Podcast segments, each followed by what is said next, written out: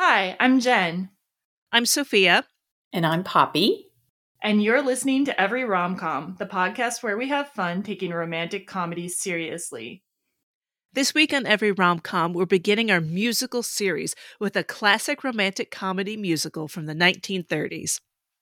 We'll talk about the early years of the movie musical and how an iconic duo defined the style of the modern musical. And we'll tie up our white ties and brush off our tails as we explore the 1935 Fred Astaire Ginger Rogers musical, Top Hat.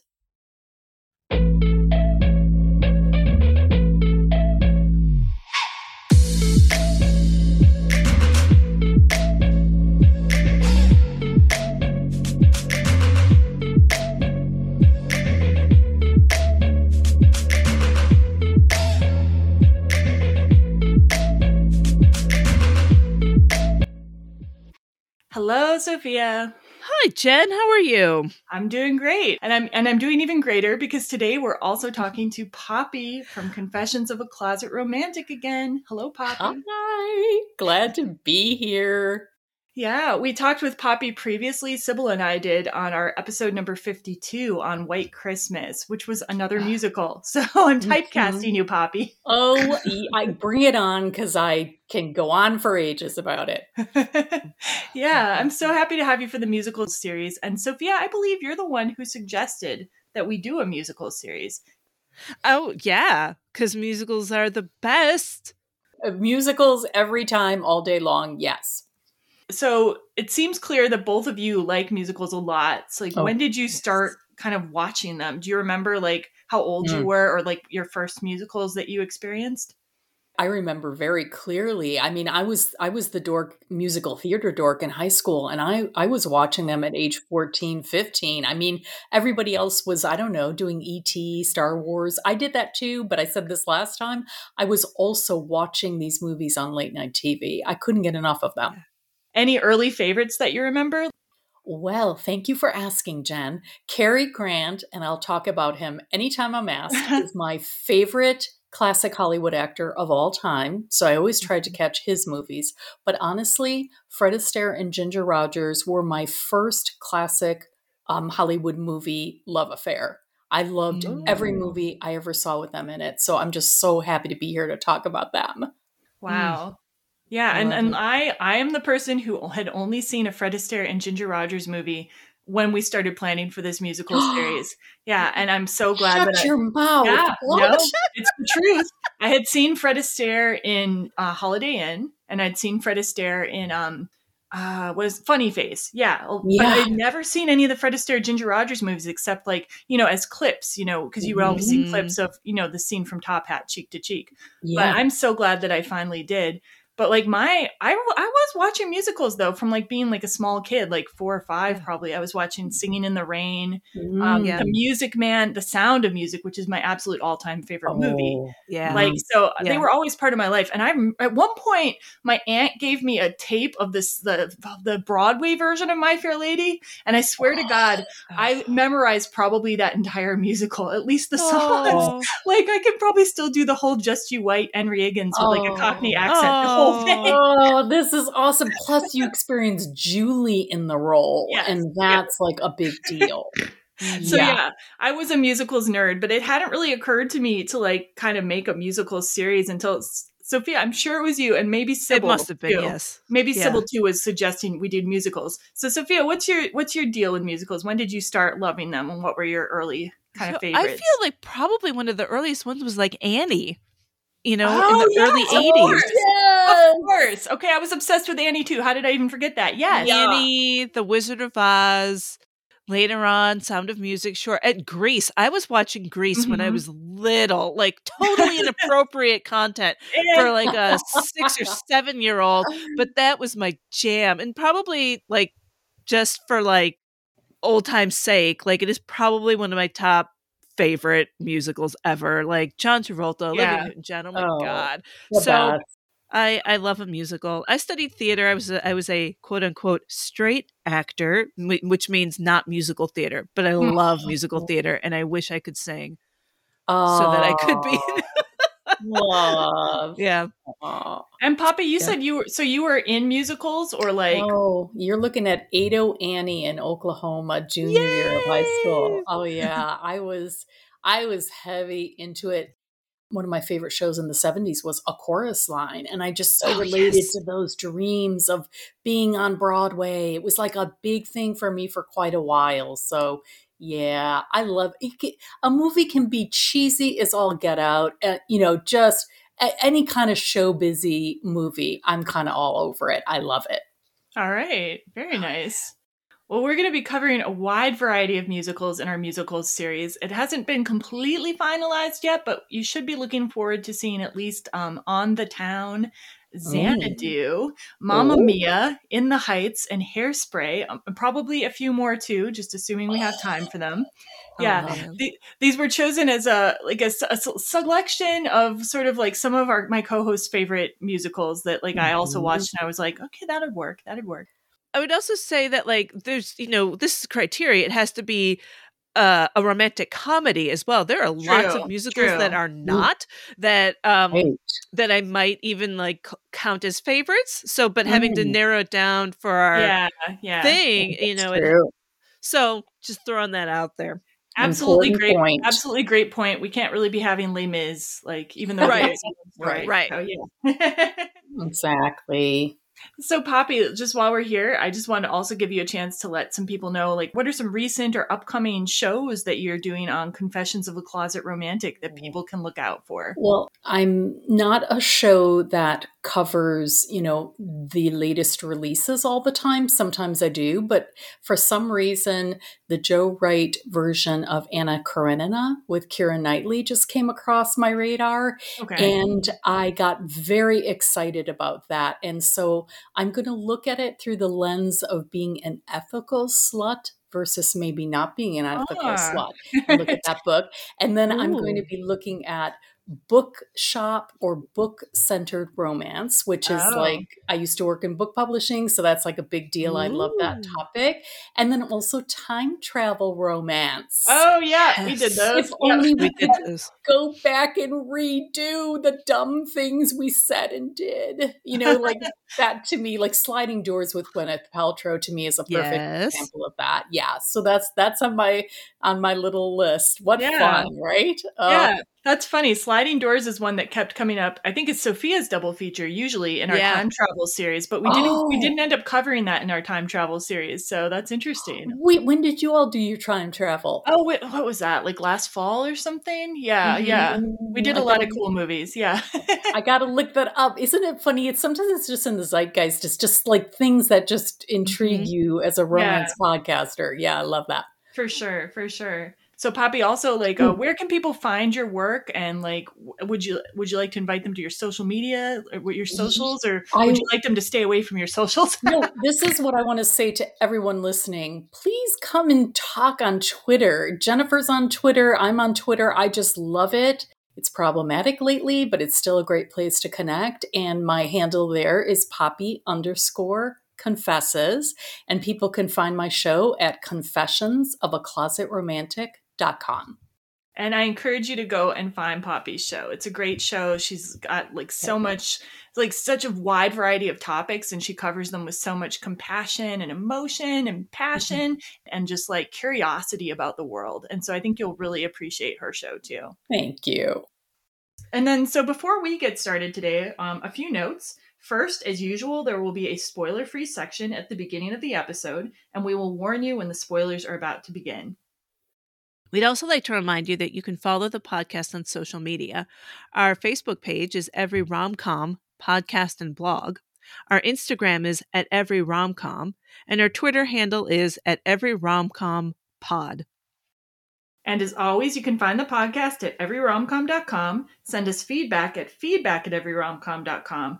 And if you like what you hear, please rate, review, and subscribe to us on Apple Podcasts or wherever you get your podcasts.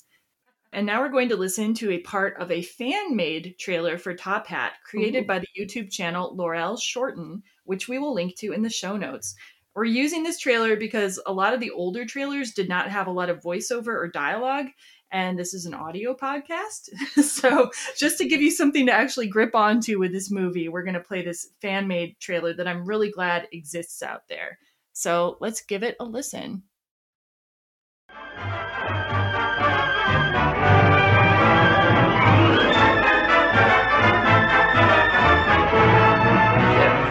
Fly down to Italy for a weekend. I can't. I haven't got any goggles.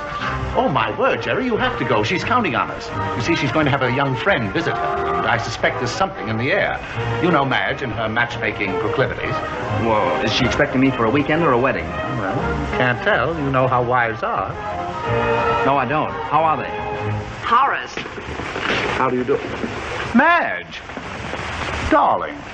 My, my, my, your passion frightens me.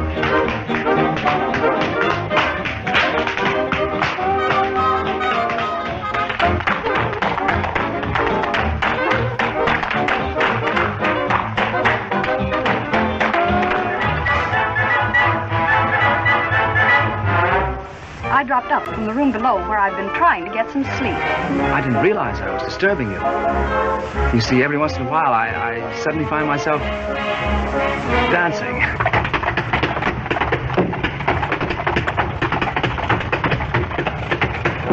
Peekaboo. Stop this cab at once. In dealing with a girl or horse, one just lets nature take its course. Let the rain pitter patter, but it really doesn't matter if the skies are gray.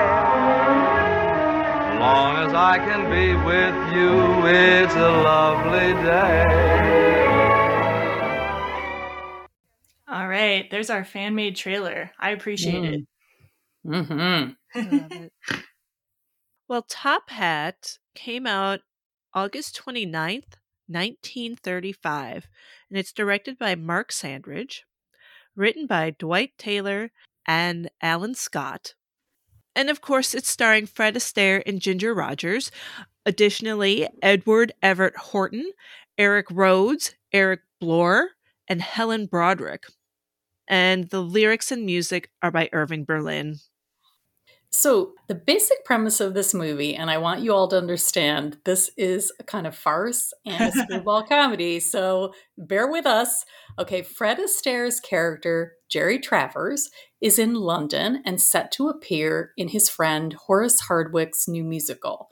And after the musical's premiere, Horace wants Jerry to meet his wife's friend in Venice, Italy. He says, My wife is a bit of a matchmaker, you understand. Okay, so Ginger Rogers' character, the friend, Dale Tremont, is also staying in London, though, and being taken care of financially by her friend, Italian designer Alberto Beddini. But soon she'll leave to meet her friend Madge, also in Venice. So Jerry, one night, is tap dancing in Horace's hotel room, and he wakes up Dale, who's trying to sleep in the room below. When she comes upstairs in a fury to complain, Jerry falls instantly in love, naturally, and begins pursuing her. Jerry begins to win Dale's heart, but their romance is thwarted when Dale comes to believe that Jerry is actually her friend Madge's husband. Jerry, Dale, Horace, Madge, Beddini, and Horace's valet Bates all eventually end up in Italy where comic misunderstandings and romance continue. Yeah. I just I hear the plot and I'm like I want to watch it all over again. I love this movie. I love it. I'm a convert. Well, we'll talk we'll save that for general opinion. So there's a lot of interesting facts about the film, but I'll try to limit it to like what I think are maybe some of the best and most interesting facts or or at least the basic ones that we want to introduce you to. So as many people already know, but maybe not everybody, Fred Astaire and Ginger Rogers were a famous acting duo who appeared in 10 musicals together, most of them in the 1930s, and 9 out of 10 of them were with RKO. They are Okay. best known for their dancing, but they also introduced many famous songs to movie audiences, including A Fine Romance, Let's Call the Whole Thing Off, Let's Face the Music and Dance, Night and Day, The Way You Look Tonight, and They Can't Take That Away From Me. So some of these were originally in like Broadway musicals, but others were mm-hmm. actually literally appeared in film the first time. So Top Hat was the fourth of their movies together. and it was the first movie that was specifically written for them to star in. Their first picture together was Flying Down to Rio in 1933, and they were just like supporting actors in that one. And then their other two movies, The Gay Divorcee and Roberta, were adaptations of stage shows. So even though the Top Hat script was original, it did kind of include elements from those other movies. Um, like in Roberta, there's a fashion designer character, and like Ginger Rogers like models clothes. And the movie also shares a theme of mistaken identity and many of the same supporting actors from the Gay Divorcee. So, like, I can see like some people at the time were like, "Oh, this is just a retread of the Gay Divorcee. but I think there's enough like substantial differences to make them their own movies. Top Hat began filming April 1st, 1935, premiering August 29th, 1935 at Radio City Music Hall. It cost $620,000 to make, which I think at the time must have been a lot. I don't know. Ooh, Doesn't that yeah. sound like it would have been a lot in the Yeah. 30s? Yeah, Mhm. Yeah. for sure. and it but it eventually made it grossed three million dollars so it did pay off and it was rko's highest grossing movie of the entire 1930s and the second highest grossing movie of 1935 after mutiny on the bounty additionally all five of the songs from the soundtrack became like top hits and they were all charting at one point at the same time top hat was also critically well regarded it was nominated for best picture art direction original song and dance direction at the Oscars, but it didn't win. But I mean, it continues to be regarded as one of the top musicals of all time today. Like it's a beloved film, and you know, there's going to be a. I'm going to tell you a lot of reasons you should see this coming up, but like that's one of the reasons you should see it. It's just part of our film history. Okay, and yeah, now we're in general opinion. So yeah, so let's mm-hmm. so yeah, let's go ahead and like let's talk about like when did you first see this film? Like what was your impression of it? Like have you watched it over the years and how do you feel about it now? I I think I've seen this film, you know, regularly since I was around 14, 15 years old.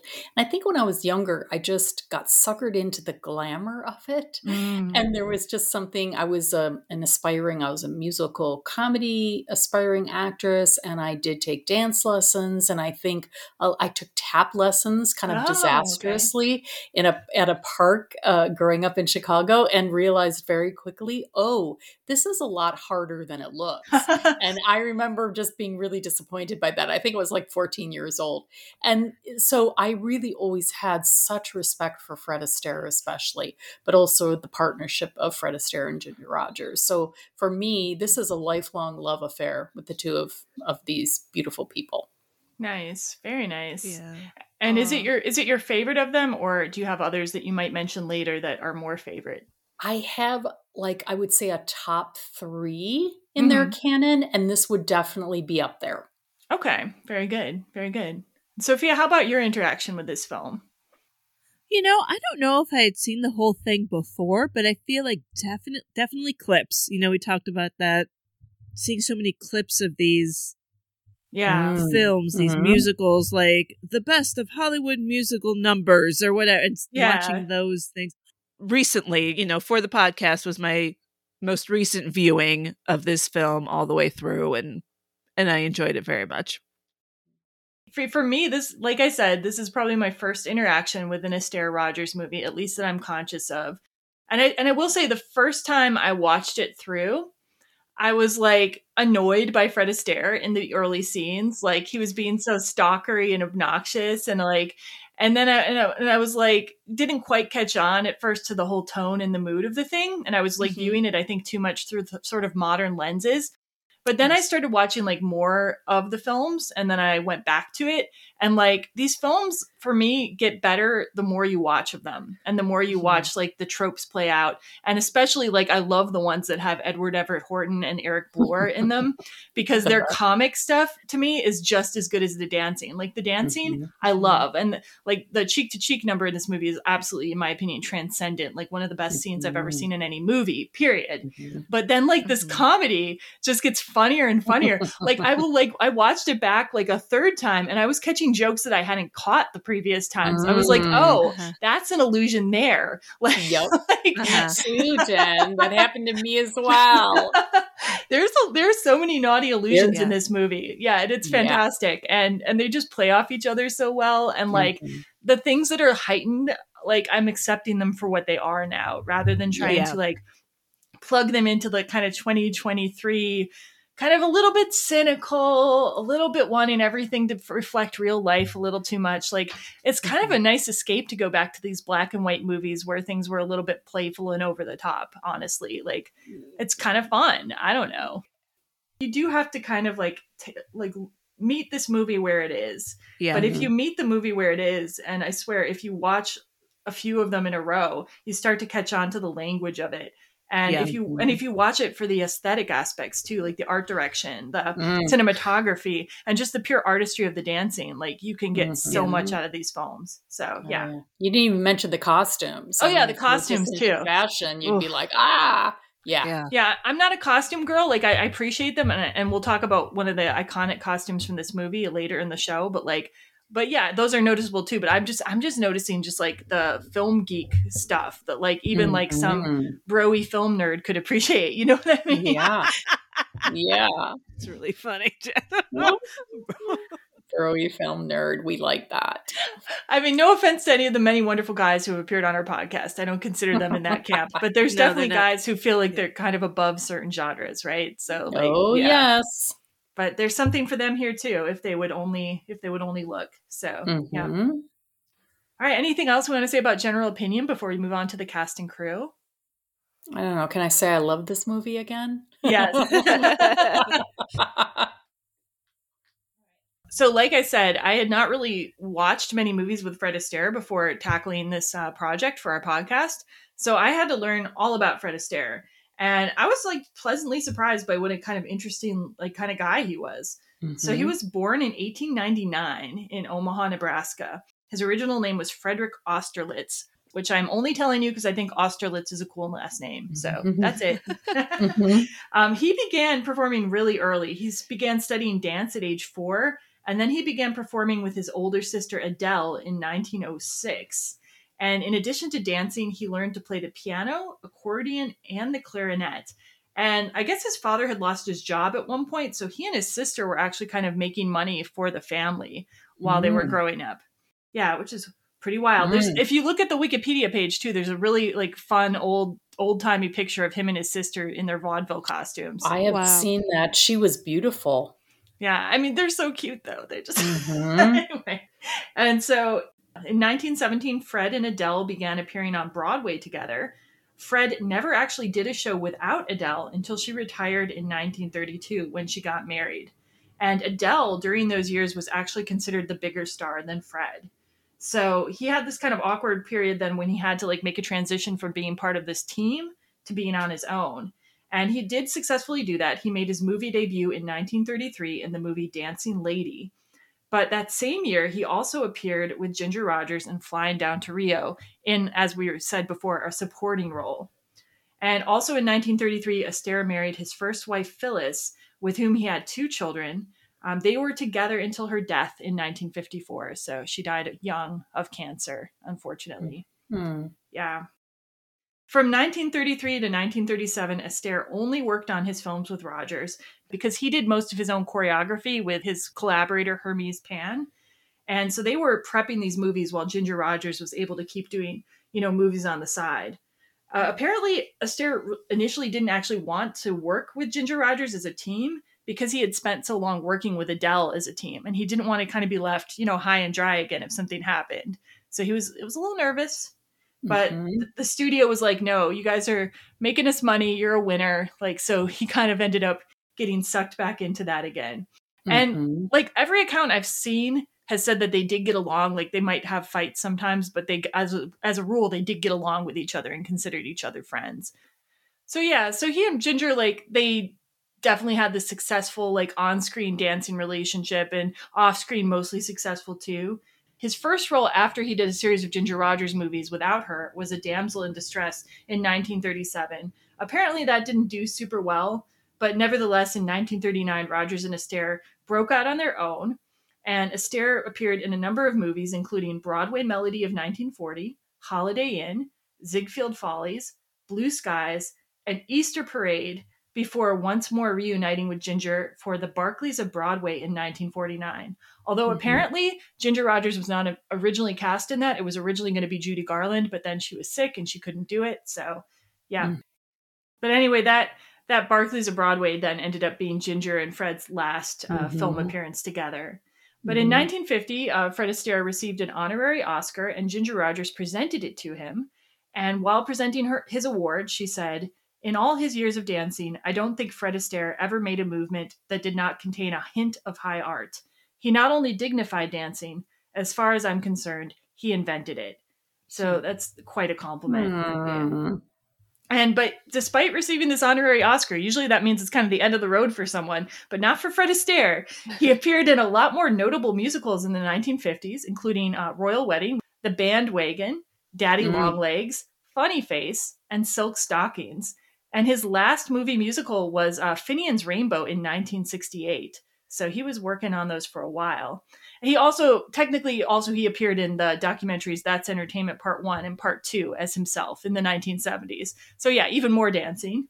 hmm He didn't have a ton of credits from the 1960s to the 80s, but he did appear then in a series of televised dance specials, and he also branched out into non-musical acting. So he appeared on like Dr. Kildare and Battlestar Galactica, and he even won an Emmy for a TV movie called A Family Upside Down.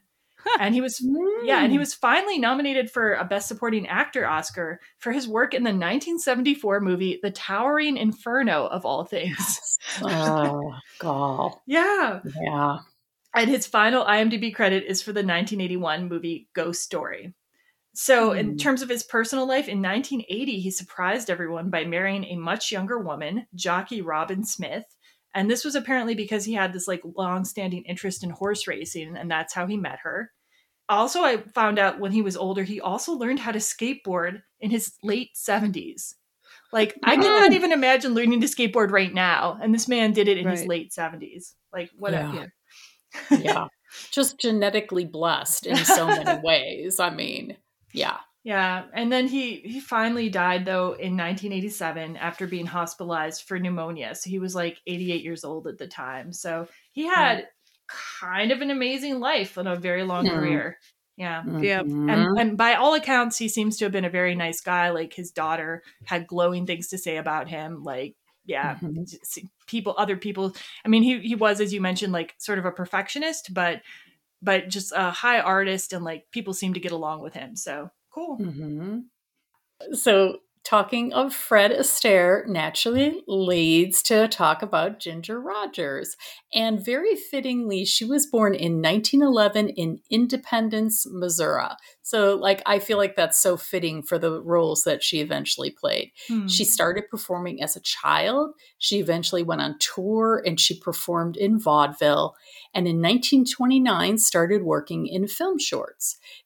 Ginger was working on her first Broadway show, Top Speed, when she was also offered her first feature film, Young Man of Manhattan, in 1930. And in 1930 as well, she introduced the songs Embraceable You and But Not For Me in the Broadway musical Girl Crazy, great show. yeah. And during the rehearsals for that show, Ginger Rogers met Fred Astaire for the first time when he helped choreograph one of her dance performances with another actor. And she appeared in a number of films before her work with Fred Astaire, including the Busby Berkeley musicals 42nd Street, yay, and Gold Diggers of 1933, yes, where she sang a memorable pig Latin version of We're in the Money. She actually opens that movie. She's amazing. Yeah, that is the that is one of the craziest move, move that that I have to say about that moment. That is one of the craziest moments in a movie I've ever seen too. Like It- when I watched that, I felt like I was watching some kind of modern David Lynch movie. I was like, Yeah. "What is happening here?" Okay, it is weird. And I read that that happened because she was so punch drunk from rehearsals on that song that she started just goofing around and singing it in Pig Latin. And some of the producers heard her and they said that has to go in the movie. Wow, Love it. Wow. amazing. And then, as we mentioned, in 1933, Ginger Rogers and Fred Astaire appeared in their first movie together, Flying Down to Rio.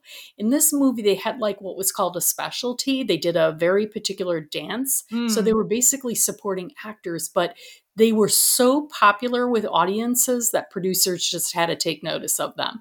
And they went on to do nine more musicals together from 1934 to 1949.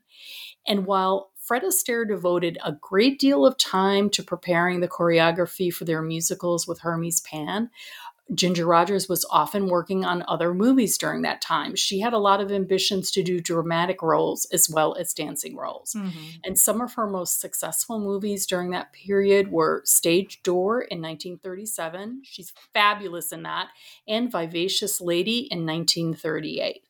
And in 1939, a big year for movies, after making the story of Vernon and Irene Castle, Ginger Rogers and Fred Astaire parted ways to work on other projects. But don't be sad because soon after pursuing her own work, Rogers won an Oscar for playing the lead role in Kitty Foyle. This is a kind of con- slightly controversial movie, but Really? very kind of groundbreaking and feminist in its way. It's a really Mhm. fantastic movie. And some of her other work in the 40s and 50s included Tom, Dick, and Harry, 1941, The Major and the Minor, 1942, Roxie Hart, 1942, Lady in the Dark, 1944, I'll Be Seeing You, also 1944. Monkey Business with Cary Grant in 1952, and her final film with Fred Astaire, The Barkleys of Broadway in 1949. Ginger Rogers' movie career kind of began winding down in the 50s, but she began making TV appearances. Her last movie was Harlow in 1965.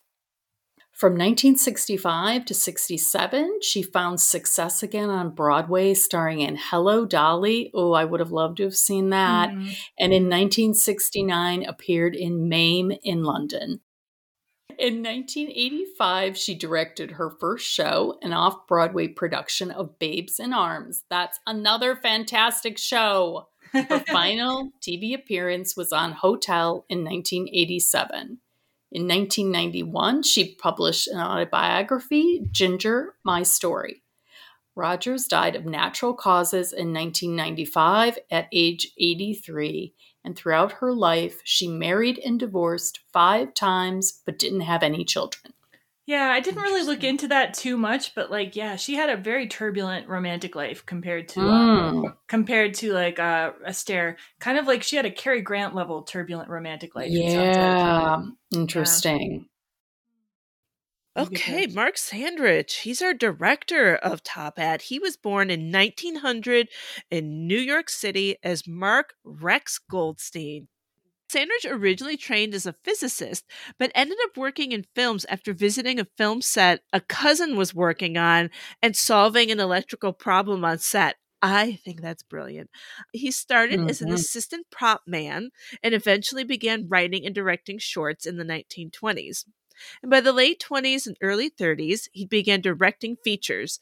His early features included Runaway Girls, The Talk of Hollywood, Melody Cruise, and Hips Hips Hooray.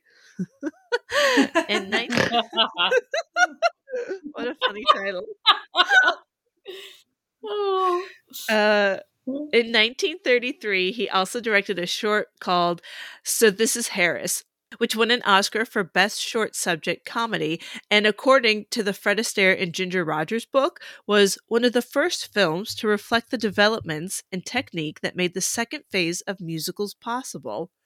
Ooh.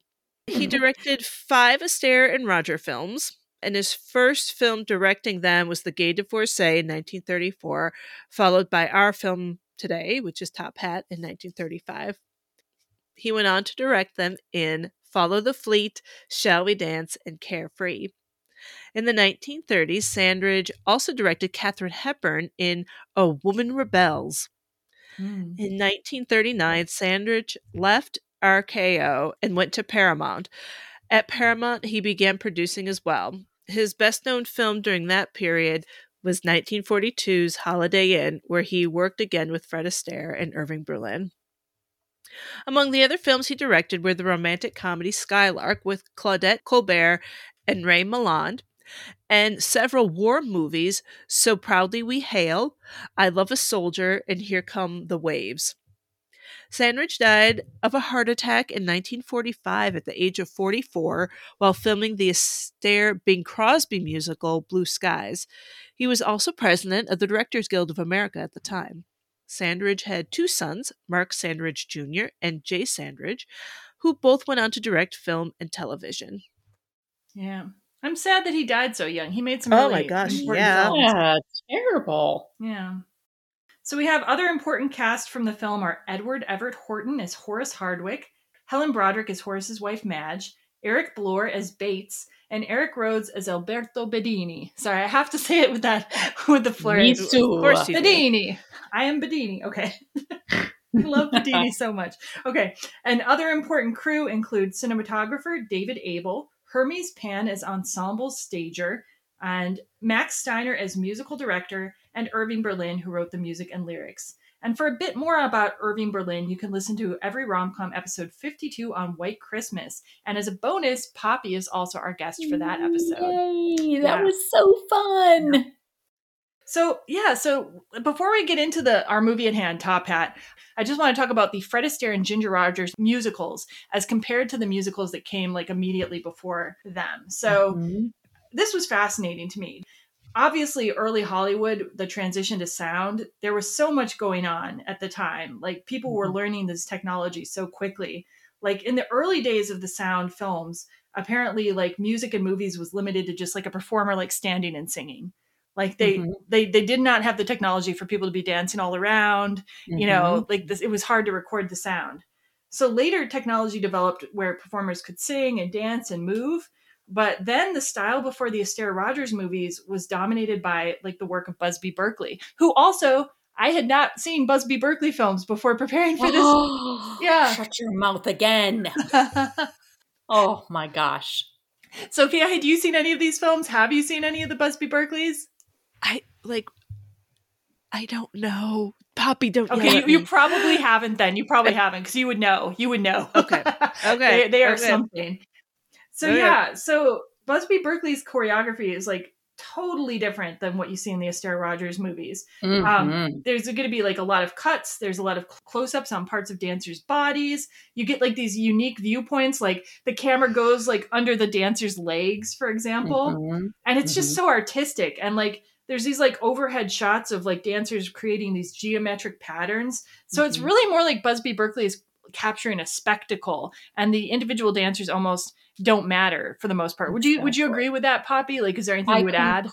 I completely agree with that. I think a lot of his work, you know, he he not only choreographed sometimes, but he also directed and choreographed. And I think he was such a fan of the spectacle using women's bodies specifically. Sometimes he used male bodies, but um, as a sort of titillation. And Mm. it, you're right, it did not matter. There was a whole chorus line of women dressed exactly the same.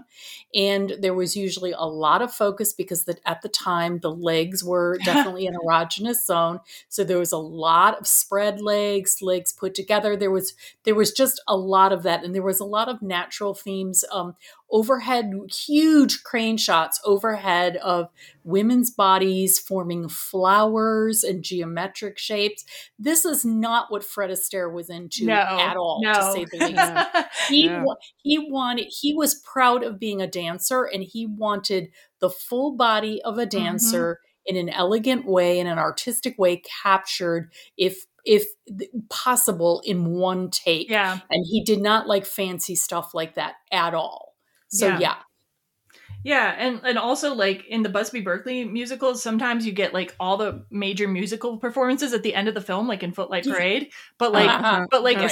Astaire and um, his collaborators on these films, the writers and the directors, they would carefully space out the musical numbers and like make sure Mhm. there's a little comedy here, then there's a little music, and then there's a little we like just so audiences would be consistently entertained. So Well, also, Totally Jen, different. if you think about, uh, you know, the the adage is every scene that breaks into song or dance needs to further the plot Mhm. along. And I don't think Mhm. Busby Berkeley was particularly interested in that. He wanted the spectacle, but but definitely Fred Astaire, Ginger Roger movies and other musicals of that time, they definitely followed that adage. Like, let's make Yeah. sure this music is saying something or this dance is saying something. Yeah. And I think Top Hat's a great example. Yeah, and in fact, like the the Busby, the three Busby Berkeley movies I've seen so far, each one of them, the music numbers were just there because they all the characters in the movie were performing a show. Like the whole plot was about we got to perform Right. this show. We need the money for the show. Like it's like Uh-huh. Well, it was the, when the sound came into being. The whole thing was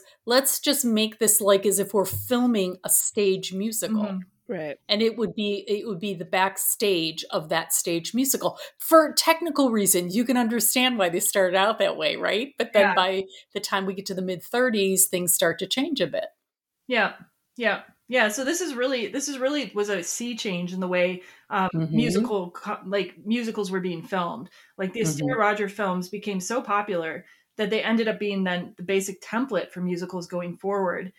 You will see a little bit of difference between this and like the next movies we're going to cover, like On the Town or like The Music Man, if we end up covering that, where there's still a heightened element to the actual music and dance Mhm. performances in an Astaire Rogers film. Like the the dialogue in the comic scenes might be a little corny or like you know casual, Mhm. but then you go into these really romantic, elevated, beautifully filmed like dance Mhm. numbers all of a sudden. And, and like they just take you right out of that. They're in a different zone almost. You know what I mean? There's a little bit of a hyper reality to it that you sometimes see in other musicals, but sometimes other musicals, it's more like you're watching Glee and everything's at the same level, if you know what I mean. Yeah and i think post-war america on the town fits in with that but pre-war in depression era uh, top hat fits in perfectly with that Yeah, yeah. Yeah, so we're just we're covering some different eras of the musical and I just wanted our listeners to understand that like Fred Astaire and Ginger Rogers movie musical might seem a little basic now watching it, like a little bit like Mhm. oh, like that's just normal musical, but it wasn't at the time. It was it was Mhm. starting a new thing. It was showcasing a dancer as an individual and really showing what a dancer singer could do. Yeah. Mhm. Yeah. yeah Okay, well, let's now get to the opening of the movie. And even at the beginning of the opening credits, we have just such a fantastic Ooh. introduction here. Yeah, we got this line of men with canes that come into view, and then Astaire's feet. We just see his like bottom leg and feet tap into view, and then we see Roger's like bottom leg and feet tap into view. And to me, this indicates that they were already such a sensation at the time. They're they're feeding the audience's anticipate. They're fueling the audience's anticipation Mm. for their you know appearance. You know what I mean? Yeah, but also I was reading up on the dances specifically and the gender um, politics and dynamic of this movie. And what's so fascinating is from the credits, Fred taps into view and crosses one foot over the other. She comes and mimics him Mhm. and does the Yeah. same thing. And you'll see that theme throughout all the dances in this movie. It's Yeah. so fantastic. hmm And then we see also then a picture what we what I thought was a picture of a large top hat under the credits, but then like I heard in the the commentary, it actually is the same. It is they're showing a man who's actually wearing a top hat the whole time during the Oh. credits, and like I guess the man was just standing still while they filmed him with the top hat on, and yeah, it turns into just like a random guy who's standing outside the Thackeray Club in London, which as Oh. far as I can tell, is not a real club that ever existed. Probably just named Mm. after the author Thackeray, who wrote the book Vanity Fair. Yeah, Mhm. yeah. Yeah, but I can tell you from being in some of those clubs, man, and, and we'll get to that. But wow, it's really a lot like a real club. Oh no, we're we're opinion. already there. We're, we're ready to talk about the Thackeray Club. Tell so us, yeah, please tell you- me is the Thac- Yeah. is the Well- Thackeray Club in, in in life similar to clubs you have been in? Yes, but it- the they are usually hushed. There are certain rooms like you know that you'll come into like a reading room, and Mhm. for sure it's like a library where no, you do not. We should say to listeners if they haven't seen this movie, this whole movie starts with five minutes of virtual silence. Fred Astaire is waiting for his theater director, Edward Everett Horton, to arrive to meet him at the club. And any sound that is made in the room by waiters delivering, I don't know, sherry port to these men who are congregating reading the newspaper, it's seen as like a violation of the peace and the the tranquility that these men demand in their rich lives. And of course, Fred Astaire is a disruptor. He's quiet for a while, but then he disrupts that whole scene. And I think that's a really important character note Hmm. for Mhm. this Jerry. Um, Jerry Travers, am I right? Yeah, I, Oh, no. I don't know if it's Travers or Travers. I can't remember. I think it's Travers. Yeah. Either way, you say Travers, I say Travers. Yeah, tomato, tomato. Let's do more references from Astaire thing off. Rogers movies. Let's just keep doing that. I love it. But you're saying like so you've been in a club such as this and it seems true to life? Okay. Yes, Yeah. it is hundred percent true to life. I wouldn't say like the um the the clientele in that scene kind of skew to like over eighty, and I wouldn't say yeah. the clubs. I don't think that's necessarily true that they're all old grandpas who need complete silence, but there's definitely that respectful hush. Hmm, Let's just hmm. put it that way. Yeah, and as you said, uh, Fred disrupts the hush. Like first he's just clearing his throat by accident and they all glare at him. then he's like trying to fold like open the newspaper or close it and like they all get really pissed off. Like and but then finally he's like as they're leaving, he's just like as a joke, like as a gag, he does his tap dance on like the Mhm. on the steps of the club and like kind of cheerfully Mhm. jauntily walks off. So that's where yeah, where he's being that disruptor as you said.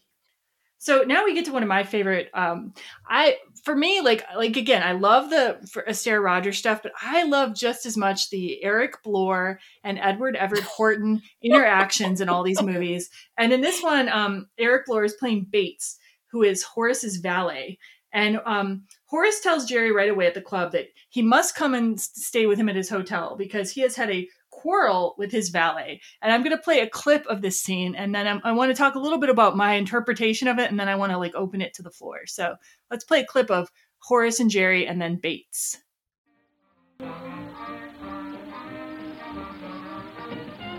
Jerry, I've got to tell you, I want you to stay here for the night. I'm sorry, I can't do it. Oh, but you must, old man, really. You see, at the moment, I'm having a sort of a problem with my valet. Oh, well, um, what do you want me to do? Press your pants? Oh, no, no, you couldn't. You wouldn't know how. No, you don't understand. It's my man, Bates. We had a bit of a tiff. Oh, how terrible. You, you, you didn't come to blows or anything. Nothing like that. We're not speaking to each other. We've had rather a clash of, of taste. You see, Bates insists that a square tie is the only possible tie that can be worn with evening clothes. a square tie, imagine. I prefer the butterfly. Well, I think Bates is right. Bates is never right. Well, then why don't you fire him? That's a little difficult. I'm hoping against hope that the man will just uh, disappear. Well, I hate to interfere in these little family squabbles, but let's hope he'll approve of me. Well, there's never any telling with Bates. Well, there you are. If you please.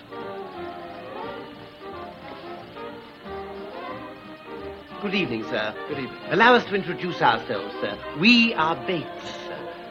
Oh, really?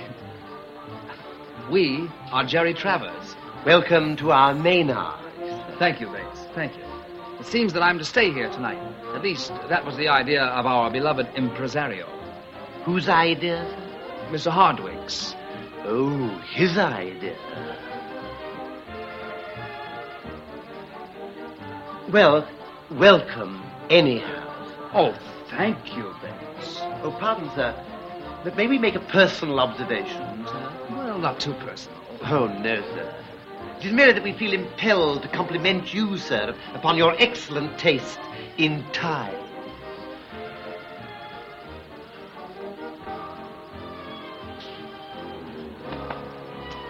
They like me.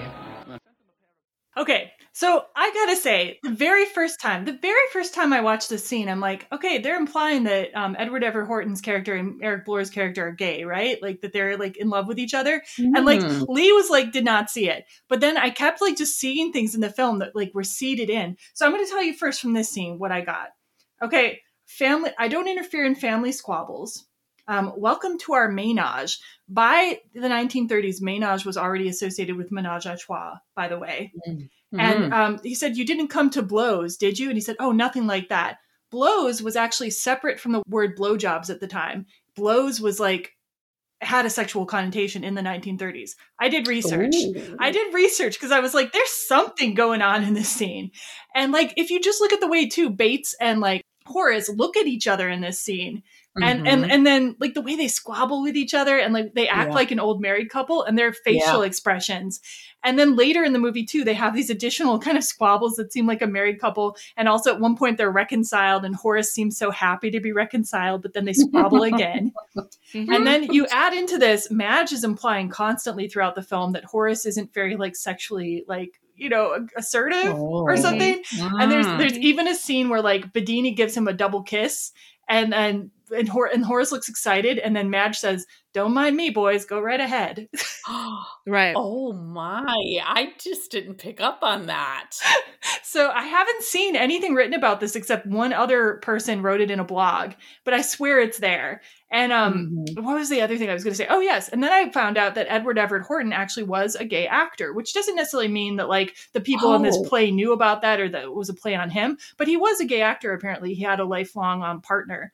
So yeah, I'm hmm. just I think there's something there. I think I don't think it was I don't think it was ill intended or trying to make fun of them. I think it was just like a cheeky sort of like haha Hays Code. We're gonna sneak in this um yeah this man and mm-hmm. his butler.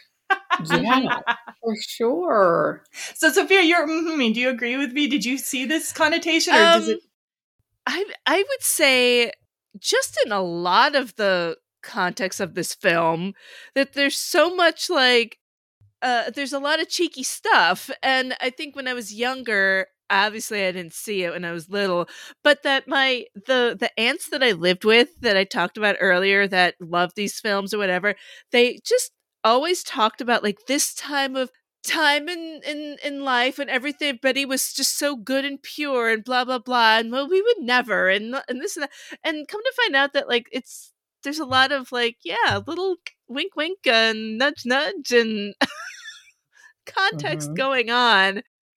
So, mm-hmm. like, and the other thing, the tip off you can get from this movie too is a lot of times when you're meant to get a double entendre from something, someone will pause briefly or they'll do a double take. And there were a couple of those in this scene. I'm still trying to figure out if clash has any special meaning because he immediately changes the wording from clash to tiff i believe so it's like i was really trying to go heavy on the etymology for this but like mm-hmm. and i'll put a mm. link to the show notes about the whole blows but mm-hmm. but the mm-hmm. ménage thing just kills me welcome to our ménage because it's such a weird thing to say anyway yeah don't you think Yes, it did. That line didn't even stand out to me. The the bickering like an old married couple did, but a sexual homoerotic overtone, no, that didn't. But those are very specific word choices. Yeah, You're right. Yeah. And Bates also comes out in his like robe and everything, which could be meant as like, oh, what a sloppy butler, you know. But like at other times, he's all wearing his like you know perfect suit. Or that so it's late at night. They do talk yeah, about how it's being late say, at night.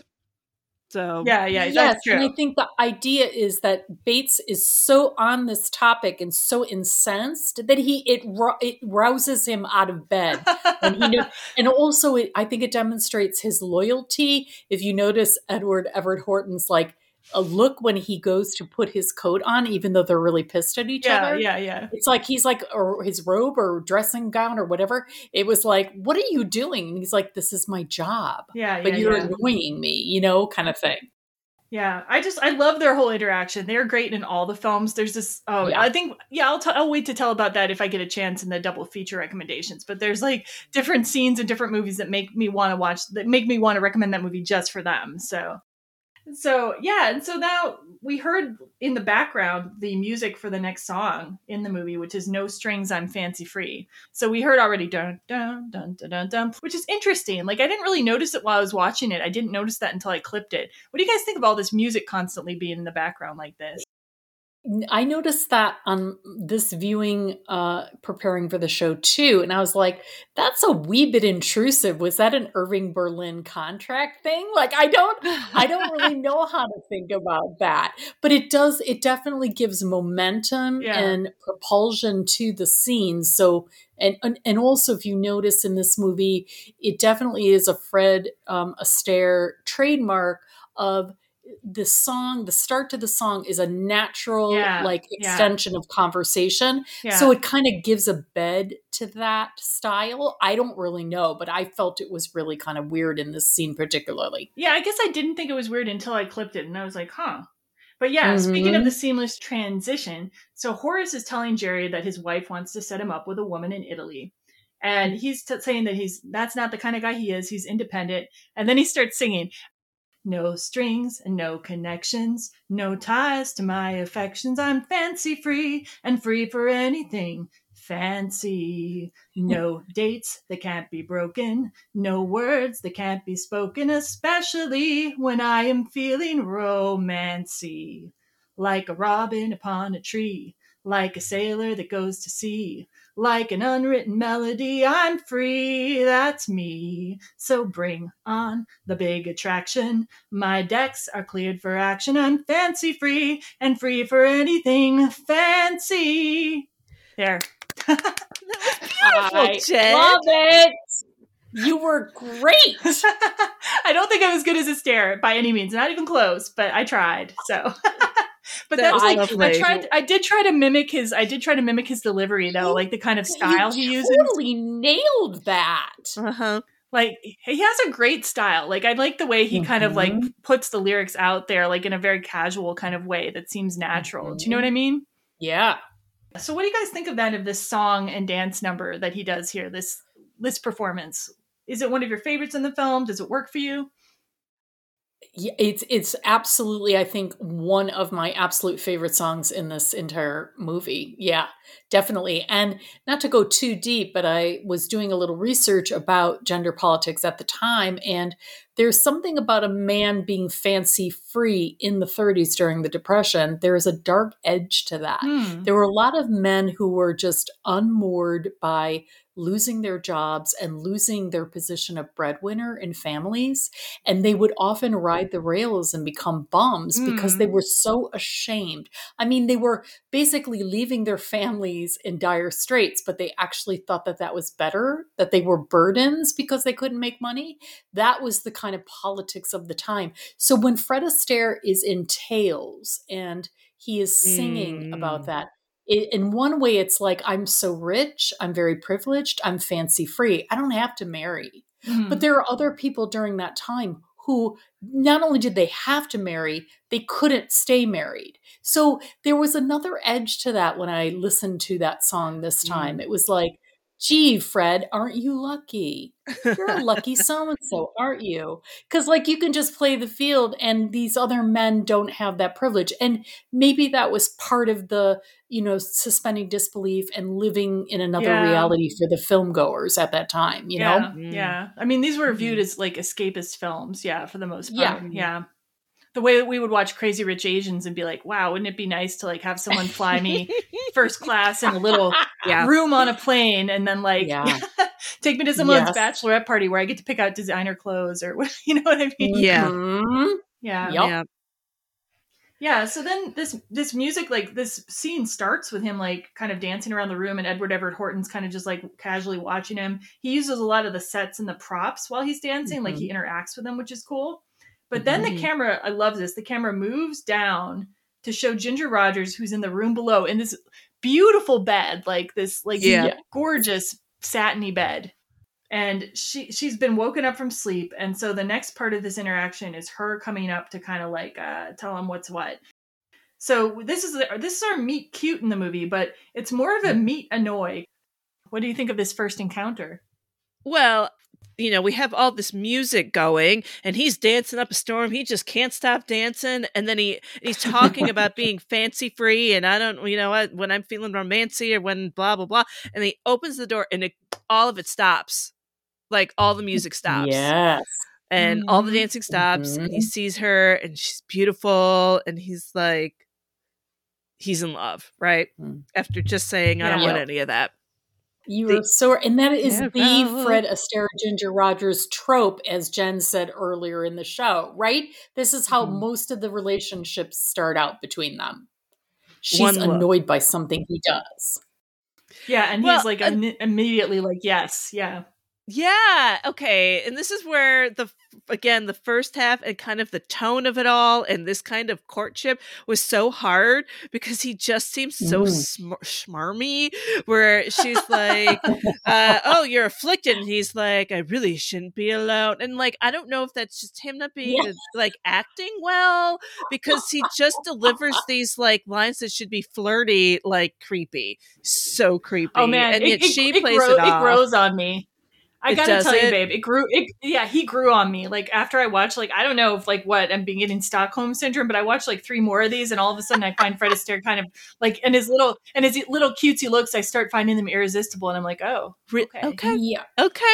It, well, it's pretty Okay. mannered. It's very mannered. It's not very Yeah. natural. yeah, Right. I think that's maybe part it like heightens the romance maybe at the time like again maybe. that women expected to be pursued even though they were basically saying i think you're a waste of space bye but right. they expected that men would not take a no for an answer so it's part of that whole thing i think I just yep. started to find his like goofy facial expressions like sort of irresistible. I don't know what has happened to me. Like this is actually like at this point, like I would say if I had to resurrect a classic movie actor to like fall in love with, it would now be Fred Astaire. So congratulations! I, I kind of love that, Jen. I love that. That's I do too. Oh, that's awesome. I mean, I'm not actually going to do that because that would be a weird horror movie. But no. Yeah. oh, that's a good oh. idea for a weird horror movie. Okay, never mind. Ooh, yeah. mm-hmm. But so Rogers worked for you, Sophia, huh? With her like snappy rejections and so forth. Yep. Mm. Yep. Can you imagine sleeping like that? In that nightgown that she's in, it's all like satin oh. and lace, and her hair is perfectly curled. She's got all the makeup mm-hmm. on, and she's sleeping. Mm-hmm. yeah, I love Probably it. nice, nice, beautiful heeled slippers too. I don't know. yeah. oh, and her, yeah, her silky robe. I know, so yeah. beautiful.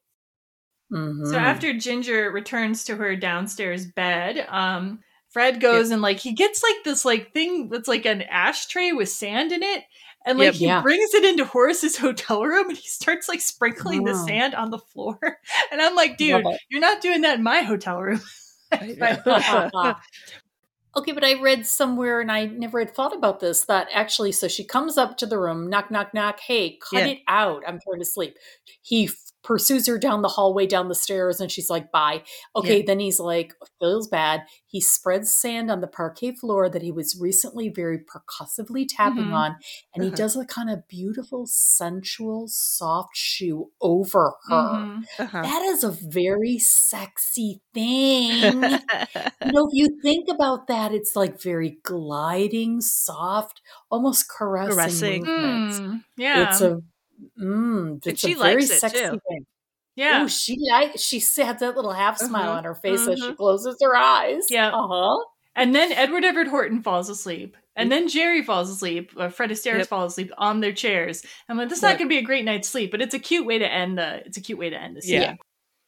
So now we come to the next morning, and um, Fred Astaire is buying out the flower shop. Incidentally, Lucille Ball appears in this scene as a flower clerk. Like I, I would not have recognized her and did not recognize her until this was pointed oh, out to me. Yeah. Mm-hmm. Yeah, she doesn't really have a lot of dialogue. The main point of this scene is to show that A, Fred Astaire is in love with Ginger Rogers, and B, that there's gossip in the hotel that she is involved with Alberto Beddini, who is paying for all her clothes and I think her room and other things also.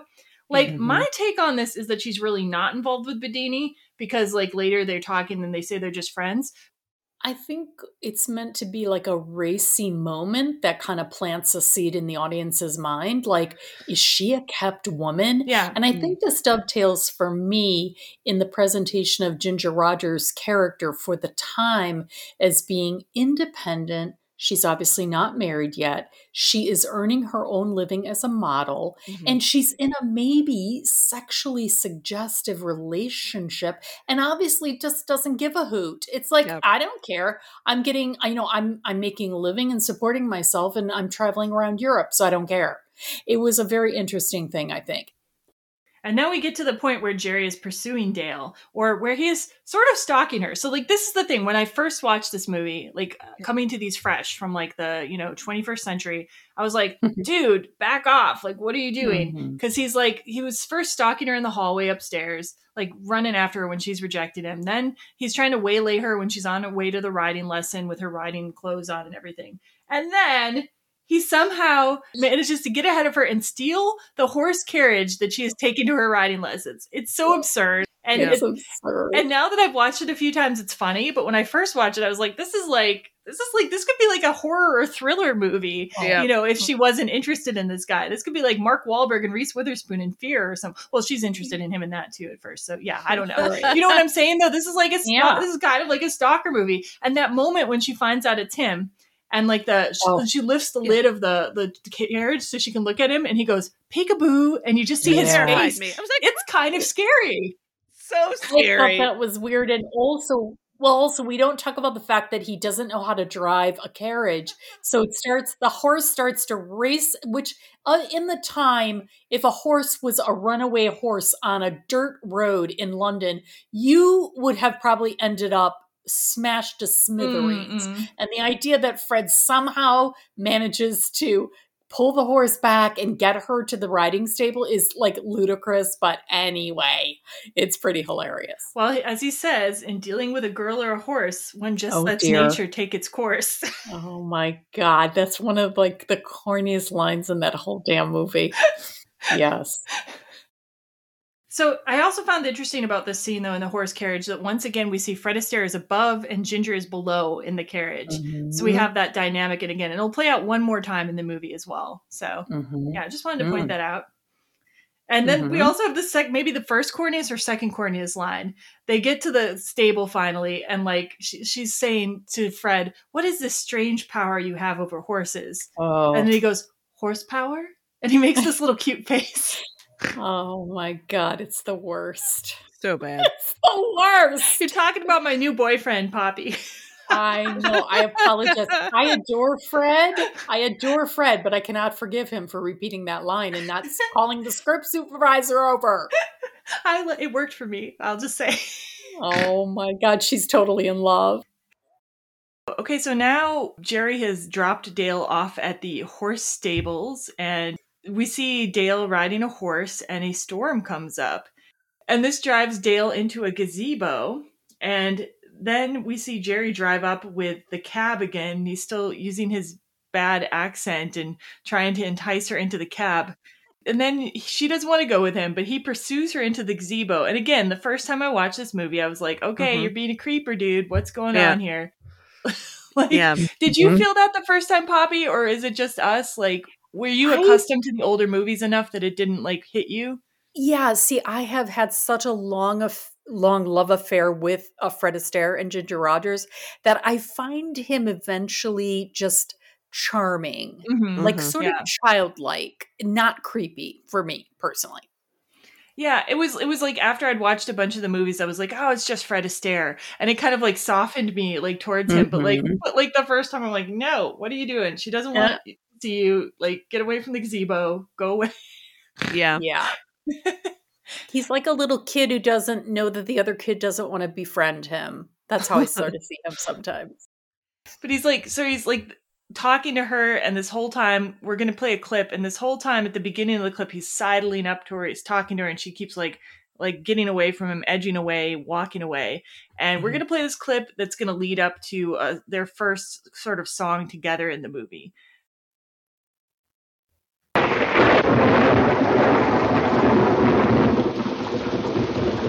Afraid of thunder? Oh, no. Just the noise. You, you know what thunder is, don't you? Of course.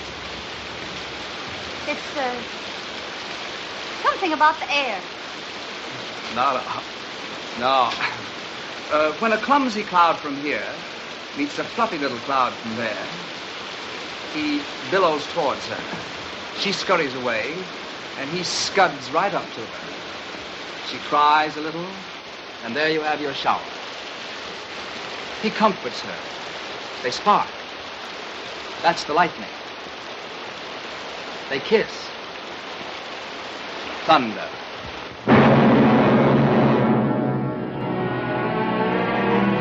Weather is frightening, the thunder and lightning seem to be having their way. But as far as I'm concerned, it's a lovely day. The turn in the weather will keep us together, so I can honestly say that as far as I'm concerned, it's a lovely day. And everything's okay. Isn't this a lovely day to be caught in the rain? You were going on your way, now you've got to remain. Just as you were going, leaving me all at sea. The clouds broke they broke and oh, what a break for me. Yeah, so I was hard not to sing. Uh, I love that song. Yeah. I love it. I think the lyrics are so witty.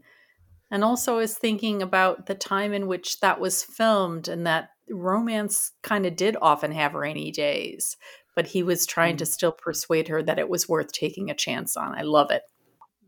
What do you think about the little speech he gives uh, before the song? A wee bit condescending, maybe?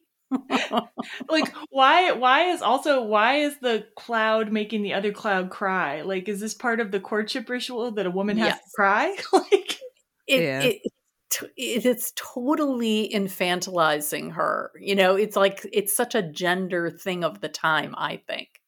Yeah the lead up to the song is not my favorite but the song itself i agree has like clever lyrics. It's very catchy. It gets stuck in my head yeah. and, and then we lead into this dance and yeah, and I th- I think it's pretty cool how they are dancing separately for so much of the dance before mm-hmm. they like it's building up tension the whole time. Mm-hmm. Are they going to touch each other? Are they going to dance together? And it doesn't happen until quite late in the number. Mm-hmm. I thought that was very effective. Yeah. I think it also proves that rule that, you know, any scene in a musical that has music or dancing, it needs to forward the plot. And I think this dance is a perfect example because until this point, she has been resisting his so called charms. Mm-hmm. But then she kind of shows him that she's his equal. She can mimic every step that he did. And do you mm-hmm. remember when he makes that turn and he kind of puts his fingers on his chin and looks down at her like, wow, go girl. Like I didn't even think you had it in you. And I think it's like such a great encapsulation about their energy together. Like she was like, you're not going to beat me. I'm your equal and I'm going to show you. Love it. Hmm. I don't even I don't remember that gesture, but I'll look out for it the next time I see that scene. Yeah. I also like her outfit in this one. You know, it's this riding outfit. It's pants and a little jacket and it's not um, you know, particularly feminine and it's uh you know i would say a little more masculine and that idea of like you know meeting him match for match you know with mm-hmm. the steps and stuff like that yeah. that kind of going with it because later on we see you know her beautiful elegant ostrich feather dress and stuff like that so it kind of like this this mm-hmm. particular mm-hmm. moment of a little tougher I just like to see the scenes where she's wearing pants because you can see her legs move much better. And so in some of the other yeah. movies, there are these instances where she wears pants too. And I'm like, oh, good. She gets to wear pants in this one. yeah. Yeah. yeah. yeah. Jennifer, did you see Barkleys of Broadway yet? Because no. she wears a beautiful pair of bell bottoms and a tap dance with Fred Astaire in that. Ooh. Yeah. yeah. Sadly not. Sadly, it. like the last three I haven't seen are all waiting at the library for me today, so I wasn't able to see them in time for our show. Oh. But I, will I'll bring them home, and uh, hopefully I'll have some time to watch some of them in in between preparing for on the town. I'm moving on. I'm kind of moving on to Gene Kelly next, so we'll see. We might get, we yeah. might have time to finish them. So yeah, so this this scene is kind of is our first kind of love scene in the movie and when Dale goes back to the hotel, she's even kind of still humming, singing along to this song.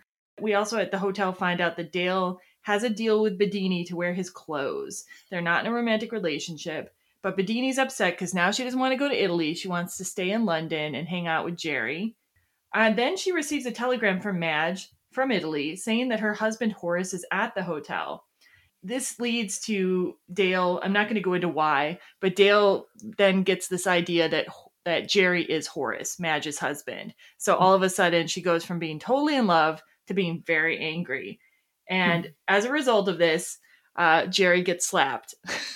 and apparently, this is like some kind of like big deal because Horace, like, either that or Horace is just being fussy. I don't know which. But Horace is like all concerned that this is going to cause a scandal for the new show that Jerry's doing for him. Yeah. And I love this. I love this line. Horace says, I'd rather have it had happened to me than to you. Oh, of course, if you enjoy that sort of thing. I do immensely. I don't be absurd. oh. They always oh, there's a bunch of that in there. wow. Double takes, like yes. he, he, caught him out. Mhm. Yeah, yeah. So, like, some of the people who are doing commentary on this movie were talking about how Edward Everett Horton was really known for his comic double takes, and he has so many of them in the movie. And this is, but this was by far my favorite because he's like, "I love being slapped." Wait, no, what? Yeah, I know. Ah, good old Edward Edward Everett Horton. Yeah. I love him. Yeah, and there's another line also where Horace is asking Jerry if he forgot himself, you know, which of course meant in the day, like, did you like do more sexually with someone than you ought to have before marriage?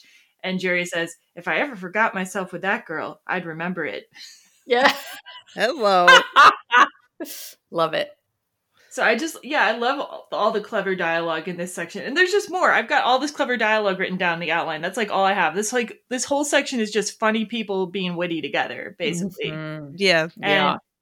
Dale tells Beddini she hates all men. Beddini says, I am no man. I am Beddini. he he does a lot of funny uh you know because he's supposed to be from a different country and all he doesn't know all the the slang and stuff like that and Yeah. that gets he trips things up all the time and that was very funny as well Mhm. and he's got this signature line. Um, he he b- vows that he's going to kill Horace for Dale, and then he says, "For the woman, the kiss," and he makes a kissing gesture. For the man, the sword, and he has like a fucking sword with him, like or, or some kind of at least a fencing foil. I don't know if it's a real sword, but like, but his his yeah, that's his slogan. For the woman, the kiss. For the man, the sword. Apparently, before the Hays Code interceded, it was supposed to be for the man, the sword. For the woman, the whip. I'm like, uh, Oh. I think that in this one instance, the Hays Code did them a favor. I think. yeah big fa- yeah Uh-huh. Yeah bonkers what does that have to do with Mm. redeeming her because the man was you know treated her poorly weird bonkers It, it- Yeah. it does not make Beddini seem like somebody Dale would want to be hanging out with if he was going around saying. yeah right Yeah. right But I, if, if I'm being honest, I had to really question her the whole time with this dude. Like, Oh yeah, what is the what is the exchange here? What are you? Right. You know, yeah. It's it's just it's sort of um, rom com logic. It just really sometimes if you ponder it too deeply, Right. it doesn't make any sense. You know what it kind of reminded me of, Sophia? And I'm addressing Sophia specifically because she was on this episode. It kind of reminded me of the ridiculous Italian um, young man from The Wedding Planner. yes yes i thought the same thing i thought i thought the same thing from and, the wedding and he planner. wasn't as extreme. He wasn't as extreme because I don't think you could have done that in the in the 90s or whatever or Right. the early 2000s. But like, I'm like, I'm wondering if the director there was or the writer there was Sure. thinking, harkening back to this sort of thing. I don't know. Yeah, have to wonder because it was it totally made me think of it too. I'm glad you brought it up. Yeah. Oh man, Beddini. Oh, okay. Beddini. Oh, oh, and another great Beddini line. This is a double take that um, Ginger Rogers does. Uh, Beddini tells Ginger Rogers, "My father killed a man once, just before I was born."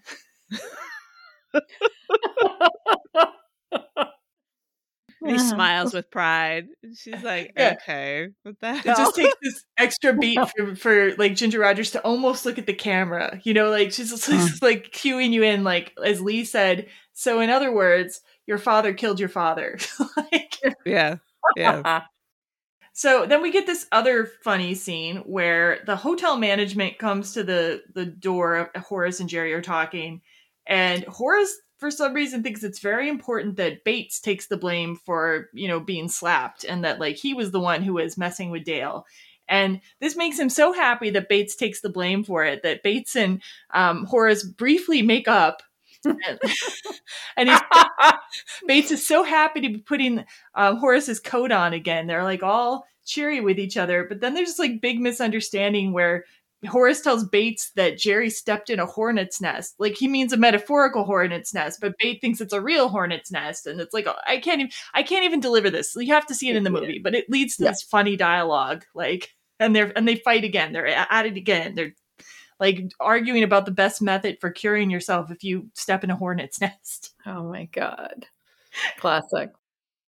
I don't know. Sorry if I if I'm over explaining the dialogue. I apologize. I just love those two. I can't express how much I love those two. Yeah, that they're whole good. running gag of them being mad at each other, kind of like in a lover's tiff, Yes. and unable. They keep breaking up with each other. I mean, that's pretty hilarious. And their facial expressions are oh, amazing. Like we Yeah. played a clip, but it does not really half capture how funny those two are. Eric Blore, whenever they do the cutaway to that close up of him going, you know how he breathes in and he gets really mad, his Yeah. nose flares. It's hilarious in every movie he's ever been in. Have you seen him in ones that aren't the Astaire Rogers movies? Has he played similar roles like that? Or Yeah. He plays himself in every single movie, and he's equally funny. All of his, uh, you know, takes and and and double takes and all of that, they're all the same, and they crack me up the same way every time. If you're a master, you just keep doing what you do, I guess. That's he's hired. I think he was hired specifically for his ability to pull that off on screen. Amazing guy. So Horace now is worried that Dale is trying to trap Jerry into a marriage. And so Horace instructs Bates that he's going to follow Dale everywhere. And this becomes a running gag in the movie, which don't look at your phone while you're watching this movie because you'll blink and you'll miss these really funny gags of ba- Bates following them around. Yeah. Yeah. All right, so now we lead up to our next dance number, which is Top Hat, White Tie, and Tails, the title number essentially from the movie. And Mm. just before this number, Jerry finds out that Dale is the friend that Horace and Madge have been trying to set him up with and demands that they fly to Italy right after this first show. Um, like, I don't know what Broadway shows work this way, by the way. Like, we're opening one night and then we're not, we're off for the weekend. Yeah, that right. Uh, yeah. weird. Weird. totally weird. But, you know, whatever. There's a lot of things that are weird in this movie. So. Mhm. we we now come to the number and it features a stair and a background dancing chorus entirely of men and they're all identically dressed in these top hats white ties and tails i don't think i've ever seen a number quite like this before in a movie Mhm. except and this is hilarious the only other movie where i've seen a number like this is in blazing saddles where they break into the studio and there's that kind of like kind of these days pretty homophobic like but i don't think mel brooks intended it to be homophobic just stereotypical but do you know what i'm Mhm. talking about Mm, I don't know if I remember. I can't remember that it's scene. it's it's this number where the western scene breaks into the studio and there's these guys who are supposed to all be gay in top hats and tails and they're all doing an identical dance number but like they're the most gay stereotype you ever saw well anyway that's the only hmm. other time I've seen this in a movie. So I was like, "Whoa, it's the French Mistake from Blazing Saddles. What's going on?" That's but have you seen Poppy as a student? Like, I'm always calling to you for this. But have you seen a number of other like only men numbers in movies, like with identically dressed men? Is this a thing that's pretty common, or No, I have to say this is a very unique um, number. And I was reading some film analysis where people were talking about how it was something about Fred needing to step away from ideas of masculinity at the time. And I'm not sure if that's digging deep, but if you think about it, Fred is in front of this line of handsome, talented, impeccably dressed men. Like that, you know, what was the line in the song? It's something like, I'm getting classy or something. What's that? Oh, yeah, that uh, uh, to breathe an atmosphere that simply reeks with class. yeah? So it's like him trying to find his place in this world. Like, is it just the does the costume make the man? Does the costume and the top hat make the gentleman? Or what is it? And then it kind of like echoes back to that opening scene in the gentleman's club in London. Hmm. You know, and it sort of like plays with um gender and it plays with the politics of class and money and this is all set against the depression. So it's a it's a very very interesting number and i think the idea that the lights go out in the middle of it is also pretty dang fascinating i don't think i've ever seen a musical number where that Hmm. happened Or then, for that matter, the part at the end where he uses his cane and his Yes. tapping to make it seem like he's shooting down all the members of the chorus that were dancing Yeah. in back of him. And Yeah, like, I that- was like, what is the meaning here? Like, I don't think it might, I think it might not be that deep. I think it's just that like Fred, I, apparently like Fred had done this, um, this sa- same kind of dance in a earlier Broadway musical, but that musical hadn't been super successful, but he wanted to try the effect again. And Yeah. so maybe it was just simply a matter of this is a cool gimmick. I want to do it again. But like Right. it it ends up being kind of weird. Like totally weird. It, it is, but if you think about like all those men behind him, notice how they're sort of they're reacting to him. They lean back when he he's doing certain tap bits, and they lean, and then they kind of join him, and then they don't join him, and it's almost like these are his rivals, either in his mind or he's fighting against something, right? So he takes care of every single one. He eliminates every mm. single one, and he does it with the power of his tap shoes, acting like a gun or a bow and arrow or various weapons. So there there's definitely something behind that you know maybe it's like feeling like how could he ever justify going after ginger rogers character without sort of saying i stand alone. The cheese stands alone. I'm the best guy in the top hat white tie and tails you know? Huh. there's something there for sure. Yeah. Yeah i just it's like unsettling. I find it unsettling in this day mm-hmm. and age but of course like yeah they didn't anticipate the kind of mass shootings we have in our day and age. Oh yeah, I mean, I'm sure. I'm sure they had gang. Of course, they had like gang violence at the time. Yeah, with prohibition mm-hmm. and everything, just like right in the rear view. But still, like, whew, yeah, Okay, so yes, I was disturbed as well. Like this whole like shooting his chorus men in the back with his tap shoes and what have you. But then he turns it on to the audience where Horace is sitting in that box of old men from the Thackeray Club or whatever, and he makes yeah. the sound of like shooting at them, and they all jump, which I thought yep. was. Mm. They uh-huh. also only show men in the audience too, so it's like this whole scene is just men, men, men. Mm-hmm. yeah it makes and it really it actually kind of makes me wonder like mel brooks didn't like the only thing i've seen mel brooks cite for the one that he did in blazing saddles was actually busby berkeley and not this movie but it really okay. feels like like they re- like seriously if you watch the end of blazing saddles i think you can even find it um on youtube like the french mistake i think it's called seriously and there's even an eiffel tower in the background in both like in the top okay. hat it's sort of the idea of an eiffel tower it's not really fully fleshed out but you, right. you I, like the background, as far as I can tell, is an Eiffel Tower. So I'm like, what's going on here? Anyway, yeah. Huh. And also, Jennifer, I just want to say, if you look at the choreography too, it's really impressive. But do you remember, like, I guess it's towards the opening of the number, how all that whole chorus line of men in top hat and tails, they kind of march up over the hill, mm. right? Oh, so it's yeah. like it's hmm. almost like they're marching on Fred. Mm. It, it's hmm. it's a. It, I think that number really um, stands up to deeper scrutiny because hmm. there is definitely something going on there. It was so impressive. I've never seen so many men in gorgeous evening clothes one, on one stage, you know? Yeah. yeah, like it's a whole different kind of dress too. It's like, yeah, just to like really quick to do the the beginning of the lyric, like I'm putting on my top hat, tying up my white tie, brushing off my tails, like mm-hmm. tails. Like I don't, I'm, I'm sure most modern men have never worn tails. Like to be honest, yep. like even at their yep. wedding, maybe. And then this is like this word "duding" I've never seen used before, but I, apparently it was the right word. Yes. I'm duding up my shirt front, putting in my shirt studs, polishing my nails. It's like so like today that would be like so metrosexual, but that was just like what was expected of a certain class of men for totally for when he did the when he did the polishing movement on his palms and i thought god i don't know that i've ever known a modern man to sit to polish his nails but that was definitely what a gentleman did at the time i've never even well i have polished my nails but not much mm-hmm. yeah yeah yeah fred astaire is much more like uh, done up than i am so there you go mm-hmm. yeah all right, shall we go to the Lido? Shall we go to Venice? Yes, let's take us to Venice that authentic set. So so first, but first I want to say like I was really confused um by what the Lido was, so I had to look it up. Apparently the Lido is the name of an island in Venice, and in the 1930s it was the site of many hotels and it was also a place where planes could land. So it's not actually as absurd as it seems to see that plane like coming right into the where they're staying at the resort. At first I was like, "Oh, come on, the plane's landing there," but apparently the plane could land there. So, Jennifer, I've stayed on the Lido. Have you? Yes. Oh my god. What? And it's not like super it's not super it's not right next to Venice. I mean, it takes a little while, but for sure it is a big island. Oh, yes, wow. planes could definitely land on it. And nice. yes, when I stayed there in the 80s, tons of hotels, like um, Acapulco Beach or something like that.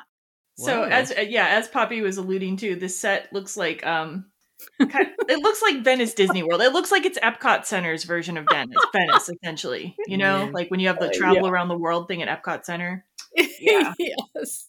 But I, I found a reason for that might have been like they had actually for an instant they're like, well, maybe we should go on location, and then they're like, oh wait, Italy is fascist. So like that was something that was suggested by some of the Oh. commentary I saw because Benito Mussolini was already in charge in Italy Oh and fascism had already sort of taken over. So it's like, do we want to film there? Like, like, or do we Mm. want to like preserve our fantasy version of Venice? You know, Mhm. and Wow. maybe it was even they didn't want to be complicit with- with the fascist government. I don't know, but it may have just been an aesthetic thing too. Like, oh, Mhm. not, not so pretty. Wow. Right. And Venice You're would not, the, the real streets and canals of Venice, like that would not be a very easy location shoot, I wouldn't Mhm. think. Yeah, that's true well, too. and it makes me feel like they're not wanting it to be purely Venice because they've got people like swimming and floating on floaties in the canal. It's like yeah, clearly this is just meant to be a suggestion of Venice, not. I don't yeah, that's true. I was trying to decide like, is the movie meaning us to think that that's the actual canal, or is the movie meaning us to think that that's a pool at a hotel? I couldn't even really determine what the movie wanted us to think about that. I started to feel like it was a pool at the hotel, and maybe you could like then lead out because they have got those, you know, gondolas there, yeah, and the, the gondolas with air quotes around them. Yeah. yeah, Yeah. but they can somehow get out into the sea. So like Yeah. perhaps it's you know going on? connected. There's an entrance and exit or what have you. So I think it's meant to be a pool. It's pretty Mm. amazing, eh, whatever it is. Uh, Yeah. yeah, and, it, and I think we mentioned this before, but just to mention again, it was two stories high. The set built on two adjoining sound stages with a canal built across both of the sound stages, and apparently the water was dyed black to maximize the contrast with the big white set. So, Wow. Mm. big big excitement there. I want to go to Venice Disneyland, or you know, Yeah. Yeah, where where you can sit at a cafe table right adjacent to the canal and watch Mhm. Eric Blore like float by on a floaty. Yeah. That's right. Yeah, Dale and Madge are, or, or sorry. Well, first we see first we see um Dale and Beddini arrive, right? And like as soon as they arrive, there's Eric Blore trailing right behind them, and somehow he's in all this resort wear that he just magically got somewhere along the way. This man is like magical. He has powers. Yes, he does. And then Mhm. Madge and um Madge and Dale are talking, and, and yeah, like you said, Eric Blore flight floats by in the pool right beside them, and Lee actually pointed that out to me because I had looked down at my phone for more of a moment, and Lee's like, "Look, look, Jen," and I'm like, "What?" And I'm like, "Oh." So like, don't don't look at your phone during this movie. You will miss like yeah. nuggets of brilliance. Mm-hmm. Yeah. So Dale is then telling Madge that Horace was her like Madge's husband was pursuing her in London, and of course she really, was really talking about Jerry, but nobody knows. Total misunderstanding thing going on, and it's funny because Madge just seems kind of intrigued, like, oh, I didn't know uh, he, he could be that active. I swear, Wow. Helen Broderick in this movie, she's like my favorite character. She's awesome. because of how she acts about marriage. It is just awesome. I love it. Then Horace is telling Jerry a story about this woman at the zoo, like you guys were talking about before with the storks and everything. Yeah. But what's interesting, like he's telling this story as if he had sort of an assignation with this woman, but then he said, I forgot myself and let her kiss me. Like, note, let her kiss me, not I didn't kiss her. I let her kiss me. Right. Right. So that's where another piece of my evidence that I'm building in my file for like this character is Mm. coded as somewhat gay. I What do you what do you think? What do you think? Tell me Ooh. your Or, or I don't know. Maybe not. I don't know because he. It seemed to mean meant a lot to him. You know, because he kept it from his wife, and I don't know. I think I mean, maybe he's in everybody. I don't know, but he's not Yeah. very interested, or Madge would not be surprised. You know what I'm saying? She seems pretty mm. surprised, like, oh, oh. I don't know. He's I a hard know. one to read. This Horace. Yeah. Yeah, but again with the storks, so they were like looking at the birds at the zoo, and she was scared of storks or something. Is that what it was? Right. He's like, oh, she was very afraid of birds, especially the stork. And I'm like, yeah, the stork, because that's what brings the babies. Right, Mhm. that's it. She she's afraid of that. She don't get knocked up, fool. Like, but the way he plays it is just Oh my God. like interesting fact. You're right. Yeah, it's a it's a very strange side story. It doesn't. It really is. Yeah. And so Dale comes up with a plan then to scare Jerry, who of course she thinks is Horace, by going down to his hotel room and pretending that she's trying to trap him into marriage by recalling another time they had supposedly met and had a full fledged um, love affairs, like uh, with sex involved, somewhere in France.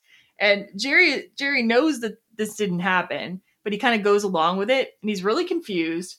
But yeah. he decides he wants to marry her anyway. Yeah, that whole thing was so bonkers to me. I'm like, what? It wasn't funny. I wasn't catching innuendo. I'm like, what? this is just bonkers. So, what is your take on all that, guys? I, I don't know. Well, it was almost like it was sort of like um Ginger set off to like show him a thing or two, but then her getting the tables turned on her was like, mm. oh my god, you know, like I'm in very deep. Like I thought yeah. I could control this and handle the man, which is like, you know, women's role since time immemorial. But she found out the tables were turned because of his passion. He's, yeah. you know, one step ahead of her. And I do love the line, though, when he turns to Horace and says, you know, he's he, Horace is expressing some kind of misgivings about this whole thing, and then he says, "You handle her past. I'm about to go upstairs and talk about her future." Yeah, that's a kind of really cool line, you know. And it's like this guy is like hell bent on getting with this woman. I think maybe this whole thing where she acts so seductively to him might be one of those ways of getting around the Hays Code to have a flirtatious yes. scene, you know, yes. like but she doesn't mean it, so it's okay. Yes. right because we can't we can't have a woman expressing sexual or any other kind of desire without someone trying to get in there and tamp it down and control it yeah. Right? yeah. So, guys, I've got a treat for you here in the next scene. Oh, well, so I don't excited. know if it's a treat. We we haven't done this in a while, like a full fledged every rom com theater. So, Poppy, you're you're being pulled into our theater. I hope. Ooh, I hope you're parts are here? There are three parts, and so this is the scene where Madge and Dale are at dinner, and they're kind of waiting for Jerry and Horace to get there. And of course, Dale is dreading, you know, the appearance of Jerry, who she thinks is Horace, because she's like, oh, you're trying to have an affair with me and your wife's right here, and this is awkward. So we're going to do a little every rom com theater of their discussion as Jerry arrives. And we have to choose some parts up here. So mm, I want to be like, Madge. I, I, okay, I'm kind of partial to Jerry, but is that okay, okay. with you? Dale doesn't oh. have as many lines. I'm fine with being Dale. All right, so are we all ready for every mm. rom com theater? Yep. Let us begin. What's the matter? I'm afraid I'm going to have a headache. Oh, don't go. This is a meeting I've been planning a long time. Good evening. It's nice to see you again, Miss Tremont. You've robbed me of the pleasure of introducing you two. You've already met. Oh, yes, we've met. Last spring. I hope you see a lot of each other. You know, Madge is the most understanding person. She seems to know instinctively the kind of girl that interests me. I don't know what I'd do without her. That's sweet of you, darling. You two run along and dance, and don't give me another thought. Hmm, that's what I'm afraid of. I think Madge is a very brave person. Yes, I have a tremendous admiration for her. Well, if Madge doesn't care, I certainly don't. Neither do I. All I know is that it's heaven, heaven, I'm in heaven, I'm in heaven. and then we go I've right into the song all week long too. Yep. yeah. So we've got this scene, and I and okay, like I love this because this is a scene where basically Dale believes that that Madge and Horace are in an open relationship and that she's being pimped out to be like go dance with yeah. somebody's husband. Like this is like so the most romantic scene in this film and possibly the most romantic dance number in any musical is a scene yeah. where a woman thinks that she's dancing with someone's husband that the, the wife just said oh yeah go ahead please. There's even this like little cut to like madge like smiling widely and like pushing like pushing them towards yeah. each other making gestures that they should get winking and yeah. Yeah, bonkers. That is bonkers. It's, like i just get a like how was so great. Yeah. I don't know. But y'all, you know that it, it couldn't be as funny as it is if it weren't for the predominance of monogamy at the time, mm-hmm. right? It wouldn't that that oh, joke wouldn't be as as pertinent now. But it's uh, it must have been it, most people are still pretty monogamous. yeah, I guess you're right. What am I saying? Yeah. But I just mean it must have been so outrageous. I suspect that divorce. I don't know what the percentage of divorce was at that time, but people did go to Reno, they did get divorced, but it was not an everyday thing. So the idea that this woman would be so casually offering her husband Yeah. up to Dale is like, yeah. yeah. And she's just like, well, I guess if Madge doesn't mind. Just like- No, I certainly don't. It was like, okay, throw our hands up in the air. I'm being encouraged, you know? yeah. So good. It's it's wild. I love it. I love it. And so Yeah. I'm I'm now gonna before we talk about the the the song and the dance and the costumes of the whole, I am gonna play a clip now of the song because it's such a beautiful song, and Yeah. um I just think we should hear the real article singing it instead of me. Or one one of you might be able to do it better, but but yeah, we're gonna put this on. All I know is that it's heaven. I'm in heaven. And my heart beats so that I can hardly speak. And I seem to find the happiness I see when we're out together dancing cheek to cheek. Heaven. I'm in heaven, and the cares that hung around me through the week seem to vanish like a gambler's lucky streak when we're out together dancing cheek to cheek. Oh, I love to climb a mountain and to reach the highest peak. But it doesn't thrill me half as much dancing cheek to cheek. Oh, I love to go out fishing in a river or a creek. But I don't enjoy it half as much as dancing cheek to cheek. Dance with me. I want my arm about you.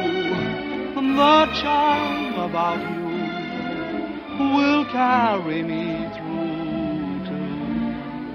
heaven.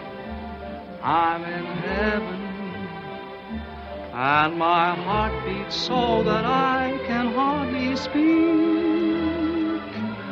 And I seem to find the happiness I seek when we're out together dancing cheek to cheek.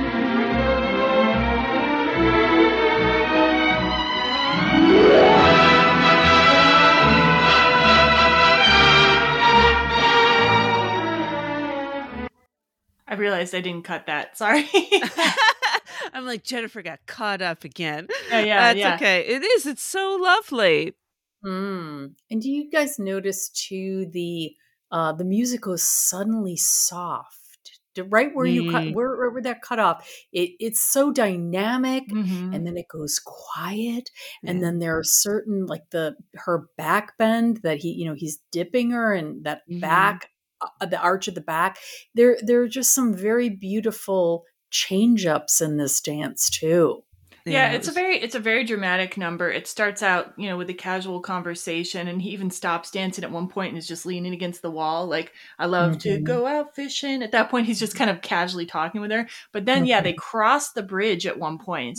Um Mhm. so yeah, it's almost like for me it was like two sections. Like the first part they're sort of dancing in the ballroom, but then they Mhm. cross a bridge and they're like alone on the other part of the set, right? Mhm. And like Yeah. it's like they've entered into a fantasy world. Like they've entered into heaven, as it were, right? Mm. And her dress Yeah. with the feathers looks so angelic at the same time. great And point It's yeah creating this like otherworldly effect. And yeah, and then you said with the back bends in that dance, like she's doing these dramatic movements, like these romantic movements. It's you all of a sudden you're transcending into a do- totally different world than the sort of mundane world of this plot, and it's silly jokes and it's like comic Yeah. misunderstandings, and yeah, it's wild. Anyway, sorry, Well, I, I don't want to hog the hog the microphone. No, here, like- they it is. It's completely stepping into a, a beautiful love story in this moment with the song Mm. and the dress and the dance and you I think you're spot on with that. Yeah, and if I'm not, if I'm remembering right, in the beginning, maybe they touch cheeks, but really they don't go cheek to cheek until the final steps of that whole dance. Mm. Huh. So it's like they're leading up to, it's like a sexual game and and kind of courting and then Mm-hmm. finally they go into each other's arms and they do go they do go cheek to cheek Huh. am i remembering that right I'm, I wasn't monitoring it for that specific thing, but that's yeah. May, I, I'll believe you because I didn't check that. Yeah, mm-hmm. yeah. and like those those back bend the, i think the arched back it's like he keeps dipping her lower and lower he does it i Mm. think three times it's Mhm. very open her body is so like i'm ravished and i am i am at your mercy kind of position you know yeah, like a position of surrender, basically. yeah, So let's let's talk about the little dress here. Like we did allude to it earlier Ooh. in the podcast, but yeah, Yeah. this dress um was this beautiful gown, and it, on screen it appears to be white, but I guess it was ice blue in actuality, or at least according to some publicity photos that were shown. And there are all these feathers at the top of the dress, and then there, it's backless in the back. And the feathers, like Astaire was really annoyed by them, apparently, because they flew off the costume, they flew onto his face and onto his costume. I did catch like at least three or four feathers flying when I was watching the movie carefully. Mhm. I mean, it Yeah. certainly doesn't disturb me as an audience, but I can imagine that probably they were getting up, you know, Fred Astaire's nose, possibly, and stuff. well, like hers too. She gets dipped and they fall fall into her face too. And I'm like, yeah, I can see that would suck to face full of those feathers and to still maintain this like in love and you know beautiful Yeah. number with no But Rod- Rogers, Rogers though had the vision for what it would look like and how it would move and like what would work on her body, whereas Astaire wasn't really thinking quite in those terms. Like um, Rogers in her autobiography wrote, "I was determined to wear this dress, come hell or high water, and why not? It moved beautifully. Obviously, no one in the cast or crew was willing to take sides, particularly not my side.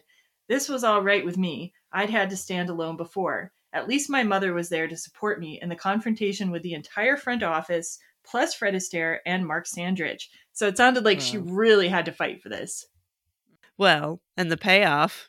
After the release of the film, Astaire gave Rogers a gold charm of a feather on it and said, You were right. Which Yeah. I love that. I love that. yeah, very any, much. anybody watching the movie, anybody watching the movie would like you you notice you notice the costume but it doesn't overpower the scene, but it Right. but it elevates the scene. yes Can you imagine that scene with just like another standard dress even? Like I can't really. No, even the pretty things that she wears later on, uh, you know, at the end scene, and uh, all of her dresses were stunning. Um, Mhm. But yeah, she was right. It moved beautifully.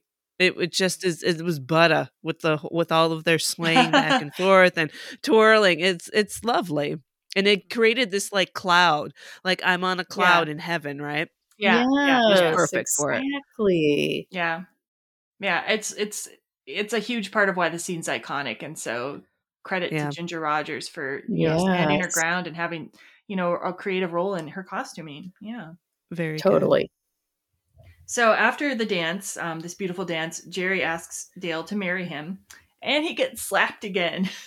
and she and she says, "How could I have fallen in love with anyone as low as you?" And then what Jerry takes from this is, "She loves me." yeah oh god I, I want to point out again, if just going back a titch, after the dance is over, they're just kind of, I don't know, again, leaning up on a wall or something like that. And Dale slash Ginger has a whole dialogue in her head about this moment and it just is on her face right? Like Mhm. i'm in love. This is beautiful. But then she you know frowns a little bit like this is so wrong. And she walks herself out into the balcony and that's where you know fred comes in is like i'm marrying me and this and that. But again just pointing out like i feel like her acting chops were really really good and that Mhm. she did a whole thing with like two expressions on her face and you knew what she was thinking yeah Yeah, for sure. All right, are we ready for the spoiler section? yeah All right, we're now we're now going to go into the spoiler section, and so if you have not seen Top Hat yet, go out to your library, or I think it's on a few streaming services too, and watch Top Yeah. Hat. For goodness sakes, you will not regret it. It is a cinema classic, and you really need to get it into your repertoire. Anyway, we're now gonna we can talk talk about anything else that happens in the movie. Spoiler section begins. So Dale goes over to Madge now and tells Madge that Horace has asked her to marry him. And by the way, I love that Dale and Madge are like such good friends and that there's no animosity between them and that Dale's really honest with Madge and then Madge is really sweet to Dale. You know what I mean? Yeah. Yeah. Like there's no like women fighting over a man in this movie. Um Right. I mean in some ways it's a little unrealistic even how casual Madge is, but yeah. but but Madge Yeah. is like, "Don't worry, I'll deal with Horace." And then we see how she's dealt with Horace. Horace comes back to Jerry with a black eye. Meanwhile, Beddini proposes to Dale, and she really sadly accepts. Then Bates is still lurking around, and he overhears this proposal. but he's also just magically there to help, like Horace, with a, put a stake on his eye too. So it's like a whole Bates is everywhere. Bates, Bates is is omnipresent. everywhere. Mhm. Then Horace and Jerry talk to Madge together and they start to unravel what's happened with the misunderstanding. Meanwhile, Jerry finds out that Dale has gotten married to Beddini. And so Jerry goes to prevent this marriage from being consummated. And we get this really funny scene where Jerry's like sitting in the honeymoon suite in like Beddini's bed. It's like, it's like, this is my room. And he said, this is my room. And, and Beddini says, but I have the key. And Jerry's like, but I have the key. And Beddini goes, but I am Beddini. And Jerry says, you got me there, pal. Ah. Oh my god. It's ridiculous. Yeah. But this isn't even really the real plot for preventing like consummation. He then like Jerry then like runs upstairs. Dale comes in to get ready for her honeymoon. By the way, Beddini is like singing a song to himself in the mirror while Dale comes in about how great Yeah. Beddini is. Yeah. Yeah. Beddini, I'm so glad you're not skinny, or something like that. oh my god. Can you imagine you just got married and this is your husband? Uh, yeah.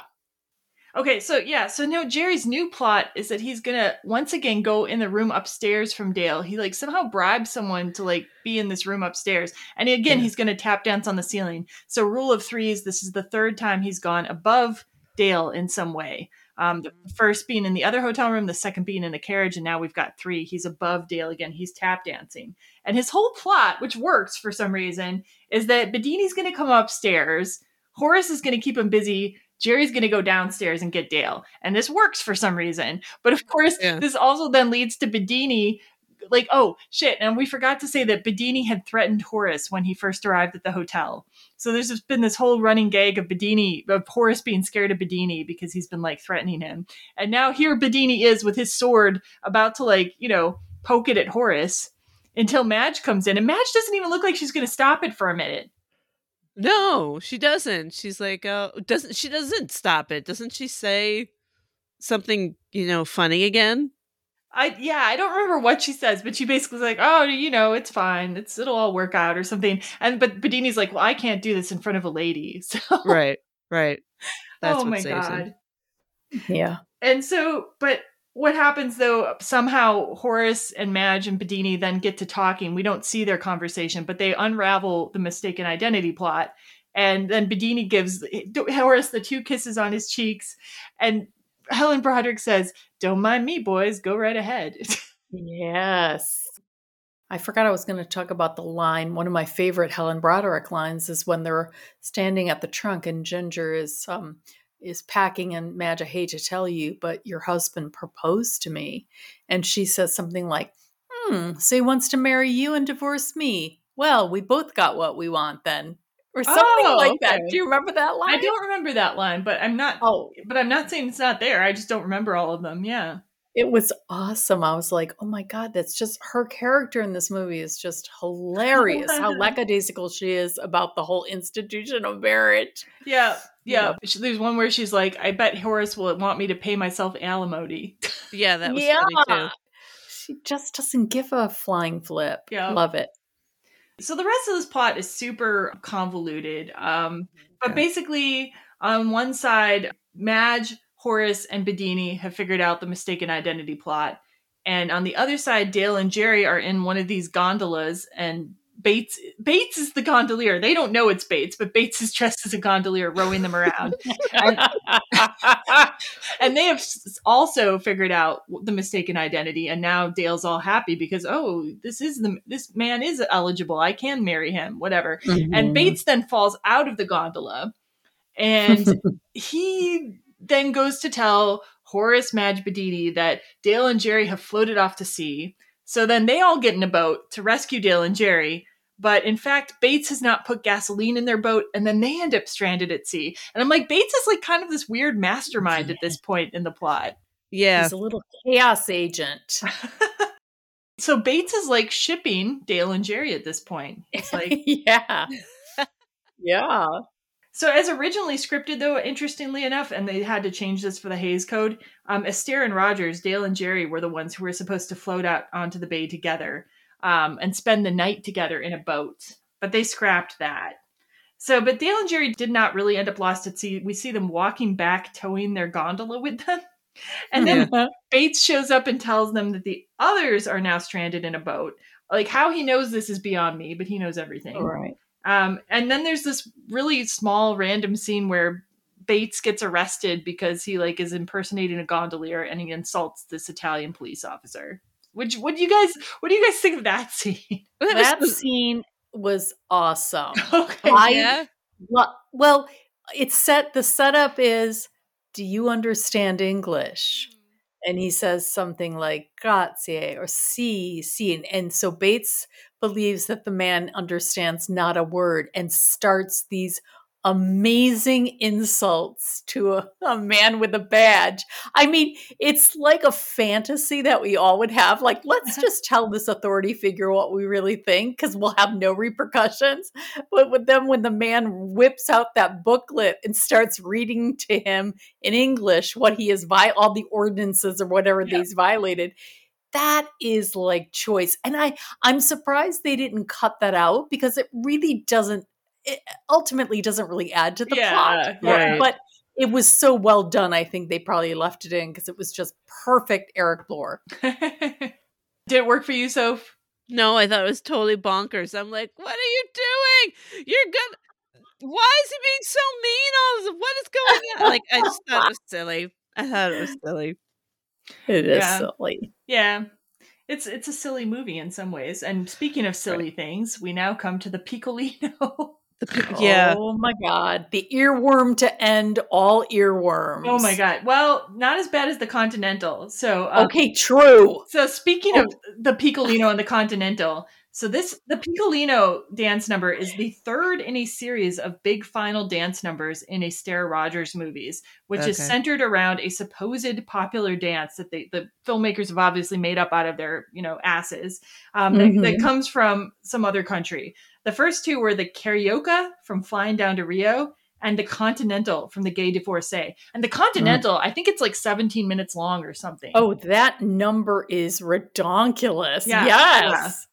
Yeah. So the Piccolino, which was interesting to me, I've seen several sources that say the Piccolino was probably actually a spoof or a satire in some ways yeah. of these other numbers because Irving yeah. Berlin's lyrics um, just make it so clear that this is a fake thing, right? Mm-hmm. They go by the Adriatic waters, Venetian sons and daughters are strumming a new tune upon their guitars. It was written by a Latin, a gondolier who sat in his home out in Brooklyn and gazed at the stars. I know, awesome.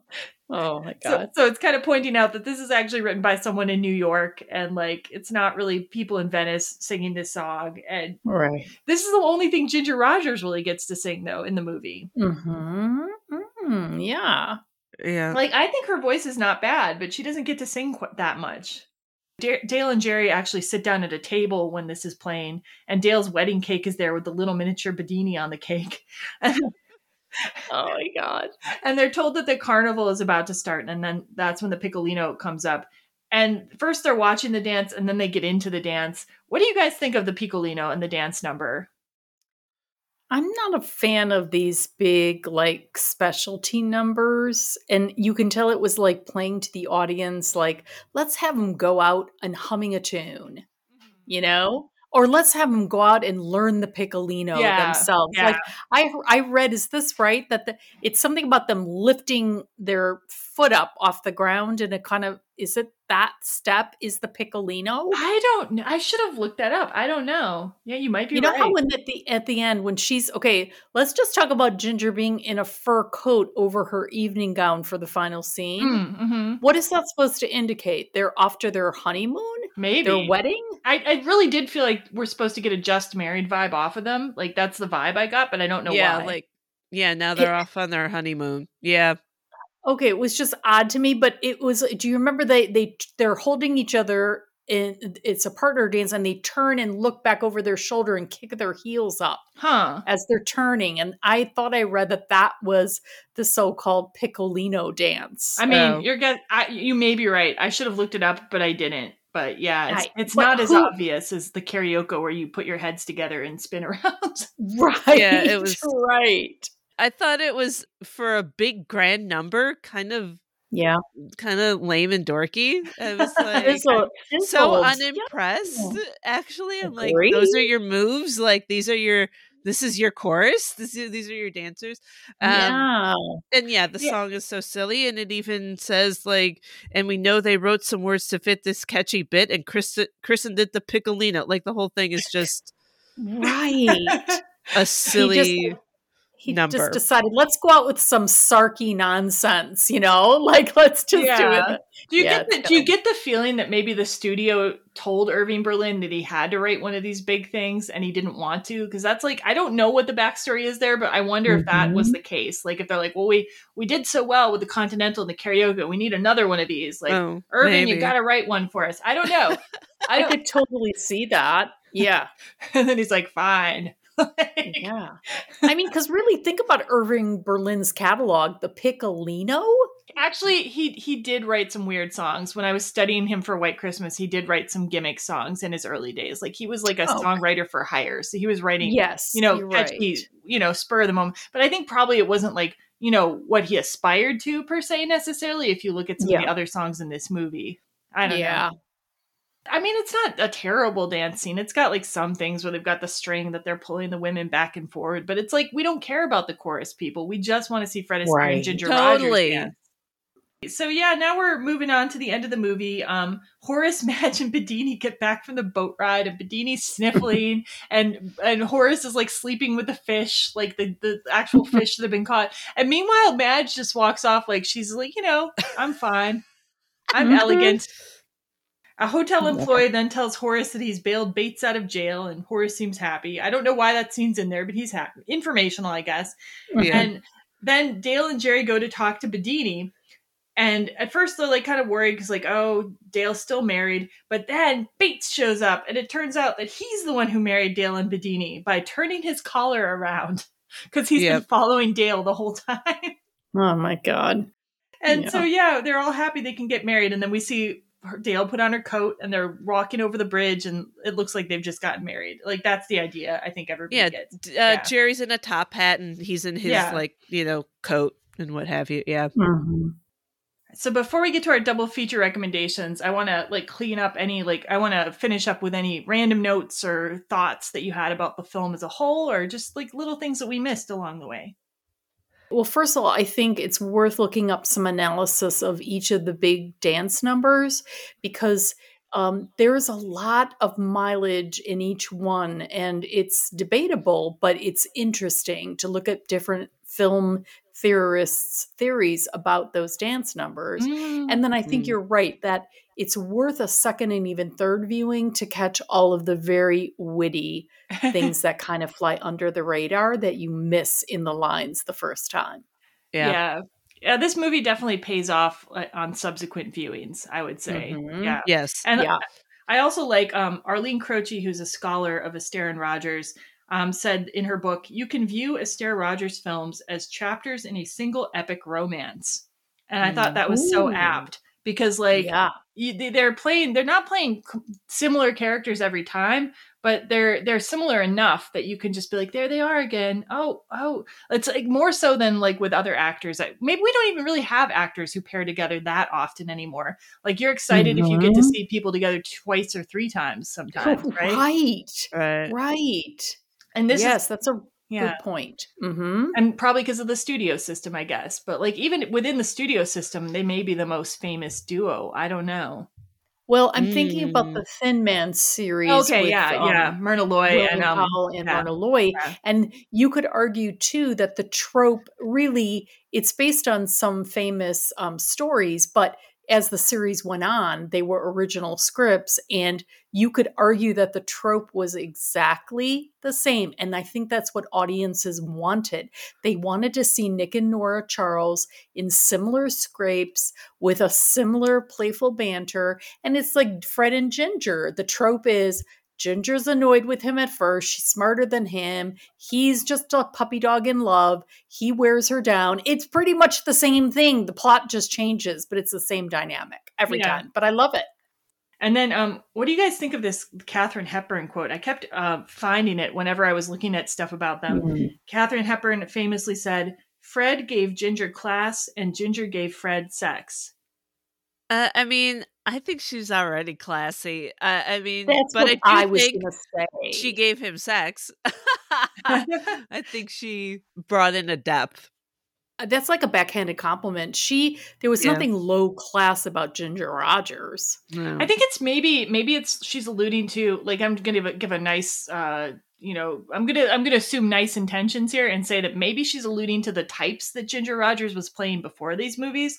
Like in the Busby Berkeley movies, she was often the scheming gold digging woman Mm, who's yeah. yeah okay. who's a little a little saucy or a flapper type who's a little like Yes. yeah yeah so maybe that's what she meant but maybe Katharine Hepburn was Mhm. being snooty I don't know oh and one other interesting thing to note um so in the commentary it was pointed out that at the end of the dance numbers uh, they would often leave a space a beat or two for the audiences in the theater to applaud and I think that's Oh. probably true of a lot of the older musicals when I really think about it. And that's because people would go to the movie theater and they would applaud at the end, right? I like that. I, think mean, I- cool. yeah, I think it still happens sometimes in s in Mm-hmm. some extraordinary moments in movies if you go to them with a big crowd where you'll see people clap a little bit. But then Yeah. it was much more common, I think. So Hmm. Okay, so we're now going to do our double feature recommendations. First, I'm going to do my double feature recommendations. So, my first recommendation is The Gay Divorcee from 1934. And this is the movie of and Rogers that a lot of people say Top Hat is sort of a remake of in some ways. It's not exactly the same plot, but there are a lot of similar elements. And I think it would be really fun to watch them together because you get, again, Edward Everett Horton hanging out and Eric Blore. Eric Blore isn't as prominent in this one. Edward Everett Horton, however, actually gets his own dance number in this one, Let's Knock Knees. So if you can imagine um, Horace from this movie in a in an old fashioned bathing suit with like a tank top and shorts, um, dancing with with swimming ladies in this kind of adorable, awkward way, like that's what happens in the Gay Divorcee. Can you imagine it, Sophia? Have you got it in your head? Yes, and it's fantastic. it's amazing. That number is so sexy in a kind of innocent way. It's fantastic. I love the dances in the Gay Divorcee are worth the price of admission. They're some of my favorite Astaire Rogers dances. Yeah, because that's also got the night and day dance, the song Night and Day. They Mhm. dance to that, and that's another beautiful romantic dance number as well.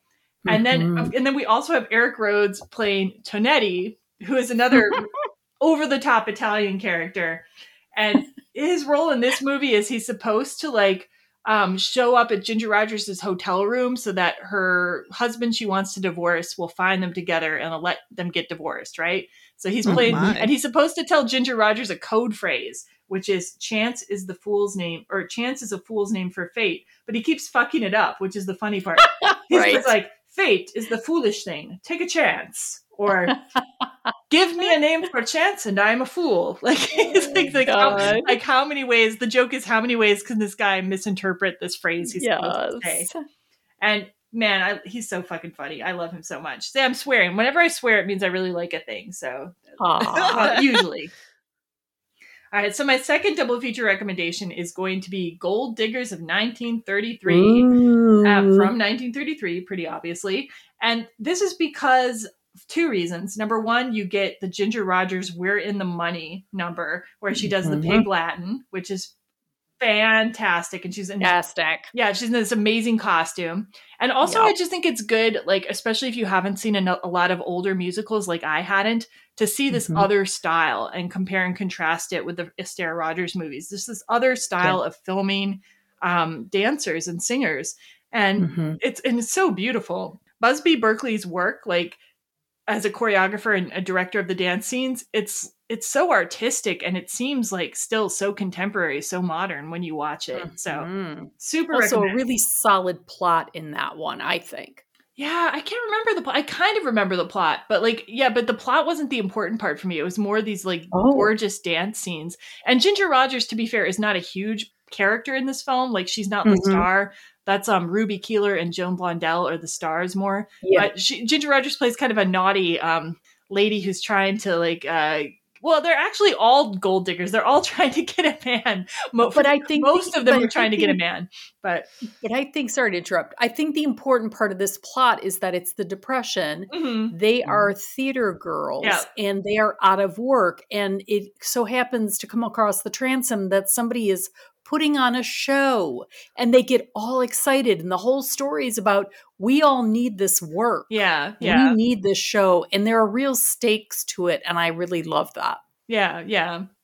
But anyway, Ginger Rogers though is kind of playing more of the lady that the other girls don't get along with. So yes. it's a totally different role for her. So it's really interesting to see that. Yes. And then my final recommendation is The Purple Rose of Cairo from 1985. Ooh. Reason being that um, Mia Farrow in this movie, and it's kind of a spoiler actually about the movie. Well, sorry, close your ears if you don't want the spoiler. She she watches the scene from Top Hat like at the end of this movie. And it's and Mhm. it's meant to like really express like the poignancy of being in the depression and having these fantasies about what the movie world could be as compared to your world. And it's like such and that's the first time I saw or heard about um, Top Hat because I had seen uh, Purple Rose of Cairo when I was a little kid. We had it on a videotape and I watched it a lot of times, right? And so, Mm. so it was already that image was already with me, and it's used so well, so masterfully in this movie. Mhm. And the the plot of the movie itself, I used it as a double feature for Midnight in Paris as well. But the plot is Mm. that this Mia Farrow plays a woman in the depression. Her life isn't so great. She goes to the movies all the time, and she goes to this particular movie so many times, The Purple Rose of Cairo, that the kind of one of the heroes from that movie sees her in the audience and comes down out of the screen. The movie character does. And then they have Yeah. a romance together. It's, it's so it's it's done so well. Um, and and the Mhm. funniest part too is like the characters who are still in the movie are then like arguing about what are we going to do now? There's no like, our character's gone. We can't move the plot forward. And one of the guys, Edward Herrmann, is so much like Edward Everett Horton in his mannerisms. Aw. So I just love it. Okay, like I'm sorry, Yeah. I'm talking too much about it, but I think they would be a really good uh, counterpoint to each other. Yeah. Mhm. All right, now shut up now and let other people do double features. It's all right. It's all right. Um, I'll go in in chronological order. So I wanted to check out kind of a lesser known film of Ginger and Fred. So I chose uh, Follow the Fleet from Mm. 1936. Um, and I liked it. Okay, and we talked about how we like seeing Ginger's legs and like her movement. There is a very short in the middle of the film dance that she does. She's doing an audition and she's got a very short uh fringy skirt on and you get to see her do crazy awesome tap dancing. Mm. So worth it for that. I like seeing uh Fred in a sailor uniform yeah. top hat and stuff like that. He's so cute. Mhm. Oh my And, god. uh, oh my god. Can I say the scene where he plays the piano and he's smoking the cigarette? I was like, oh, like Yeah, Uh, sorry. Yeah. Okay, that's all. it's good and it's got like a plot with her sister and uh you know ginger's got a sister in this and they're you know It's Harriet from Ozzie and Harriet in an early. Wait, really? oh, wow Yeah, that's her in her before she got married to Ozzie Nelson. That was I, I- what's her last name in that? I'm forgetting now. But yes, that's um Harriet from Ozzie and Harriet. I thought she was wonderful in Follow the Fleet. she is she's really lovely she's Mhm. this you know woman trying to like you know make a life for herself and get this sailor to commit damn it Yeah, dang it. and Ugh. and it's very much uh the fred character chasing the ginger character and wearing her down so yay we get more Yeah, of that There you go. um good stuff so okay i was very interested in seeing ginger do a non uh dancing or you know not without fred so i chose stage door for more of that uh showgirls trying to get ahead in life Love it. um, so good. Katharine Hepburn's in it. Um, Mhm. Lucille Ball, young Lucille Yeah. Ball with brown hair, and she's fantastic. And I love, love this like this. It's called the Footlights House, and it's this like house where all these theater song and dance girls are living in this communal Mhm. living all trying to find a part and it's tough times and there's this creepy ass producer who like basically goes from girl to girl and is like woos them and gets them parts but you got to go have dinner with him you know what i mean and he's Yep. scuzzy he's so scuzzy and all i could think about is like Harvey Weinstein from the beginning Yes. of time. Like it has always been that story and it's so Yes. shitty and justice Yeah. now. So good acting, great acting. Excellent. I really enjoyed um stage door and then Nice. because i wanted to keep with the 30s and why the hell not the wizard Mhm. of oz the biggest musical extravaganza and it's worth to just put up against some of the like the production value like what what you got in like 1933 even to 1939 like things mm, just Yeah. changed a lot Yeah, yeah. cool. those are my picks Okay. So I like how you all picked your films. I'm always interested in that. I decided that I was going to pick a couple. One, if you want to carry on with the Fred and Ginger trope, my, one of my favorites of theirs is Swing Time from 1936. I love the plot of Swing Time. I love most of the dances in it. The music is fantastic. So if you're just on a Fred and Ginger kick, I highly recommend that one. And then if you just want to look at something that kind of has the the rich being kind of ridiculous, which if you were a depression era person and you were struggling and eating beans out of a can, maybe you were like, yeah, let's let's watch them be a little more ridiculous. I have two suggestions. Uh, one is My Man Godfrey from 1936 with William Powell and um, Carole Lombard, and there is a, such a crazy screwball plot to this movie. I couldn't begin to explain, except that man, my man Godfrey is about a forgotten man, Mm. a hobo, a homeless man who becomes a butler to a very rich family in New York on Fifth Avenue.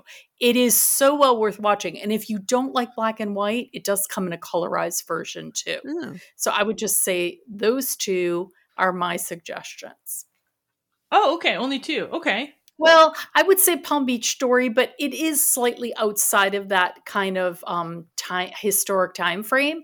But the Palm Beach Story is also rich people being silly, and so it's Claudette Colbert and Joel McCrea, and I love Joel McCrea, and it's a ridic- when I say ridiculous plot, it really it's right in the pocket with uh, the craziest Fred and Ginger plot, which is why it, it, I thought of it. It's a Preston Sturges movie, and it's really worth watching too. Nice. Awesome. Nice. I'm glad to have all these new recommendations. Like I've seen My Man Godfrey, but I haven't seen the Palm Beach Story and I haven't seen Stage Door. So Oh, yeah, those will be some good ones to check out. Mhm. Yeah. So yeah, so my God, it was so fun talking about this movie with you, Poppy. So fun. and Sophia. Like just so Love much it. fun. Poppy, can you remind everybody again where to find your excellent podcast where you talk about so many different topics in love and romance and popular culture? yes, I do. Uh, that's why I love talking to you all. Um, you can find me at confessionsofaClosetRomantic.com. Excellent.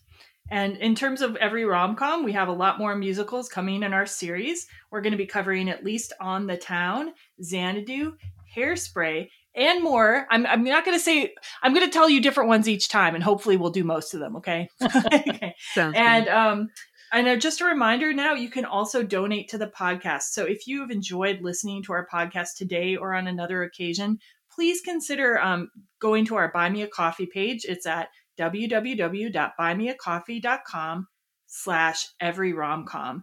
And it really does help every little bit because there are monthly Mhm. costs and there are yearly costs um, involved in running a podcast which i do it out of love like we do it out of love but like it really does help if we get a little bit of support. So if, if you're able please help us out. And if you're not send us a line at feedback at everyromcom.com and let us know how you're enjoying the show. Anyway thank you for listening everybody. Goodbye. Bye. Bye.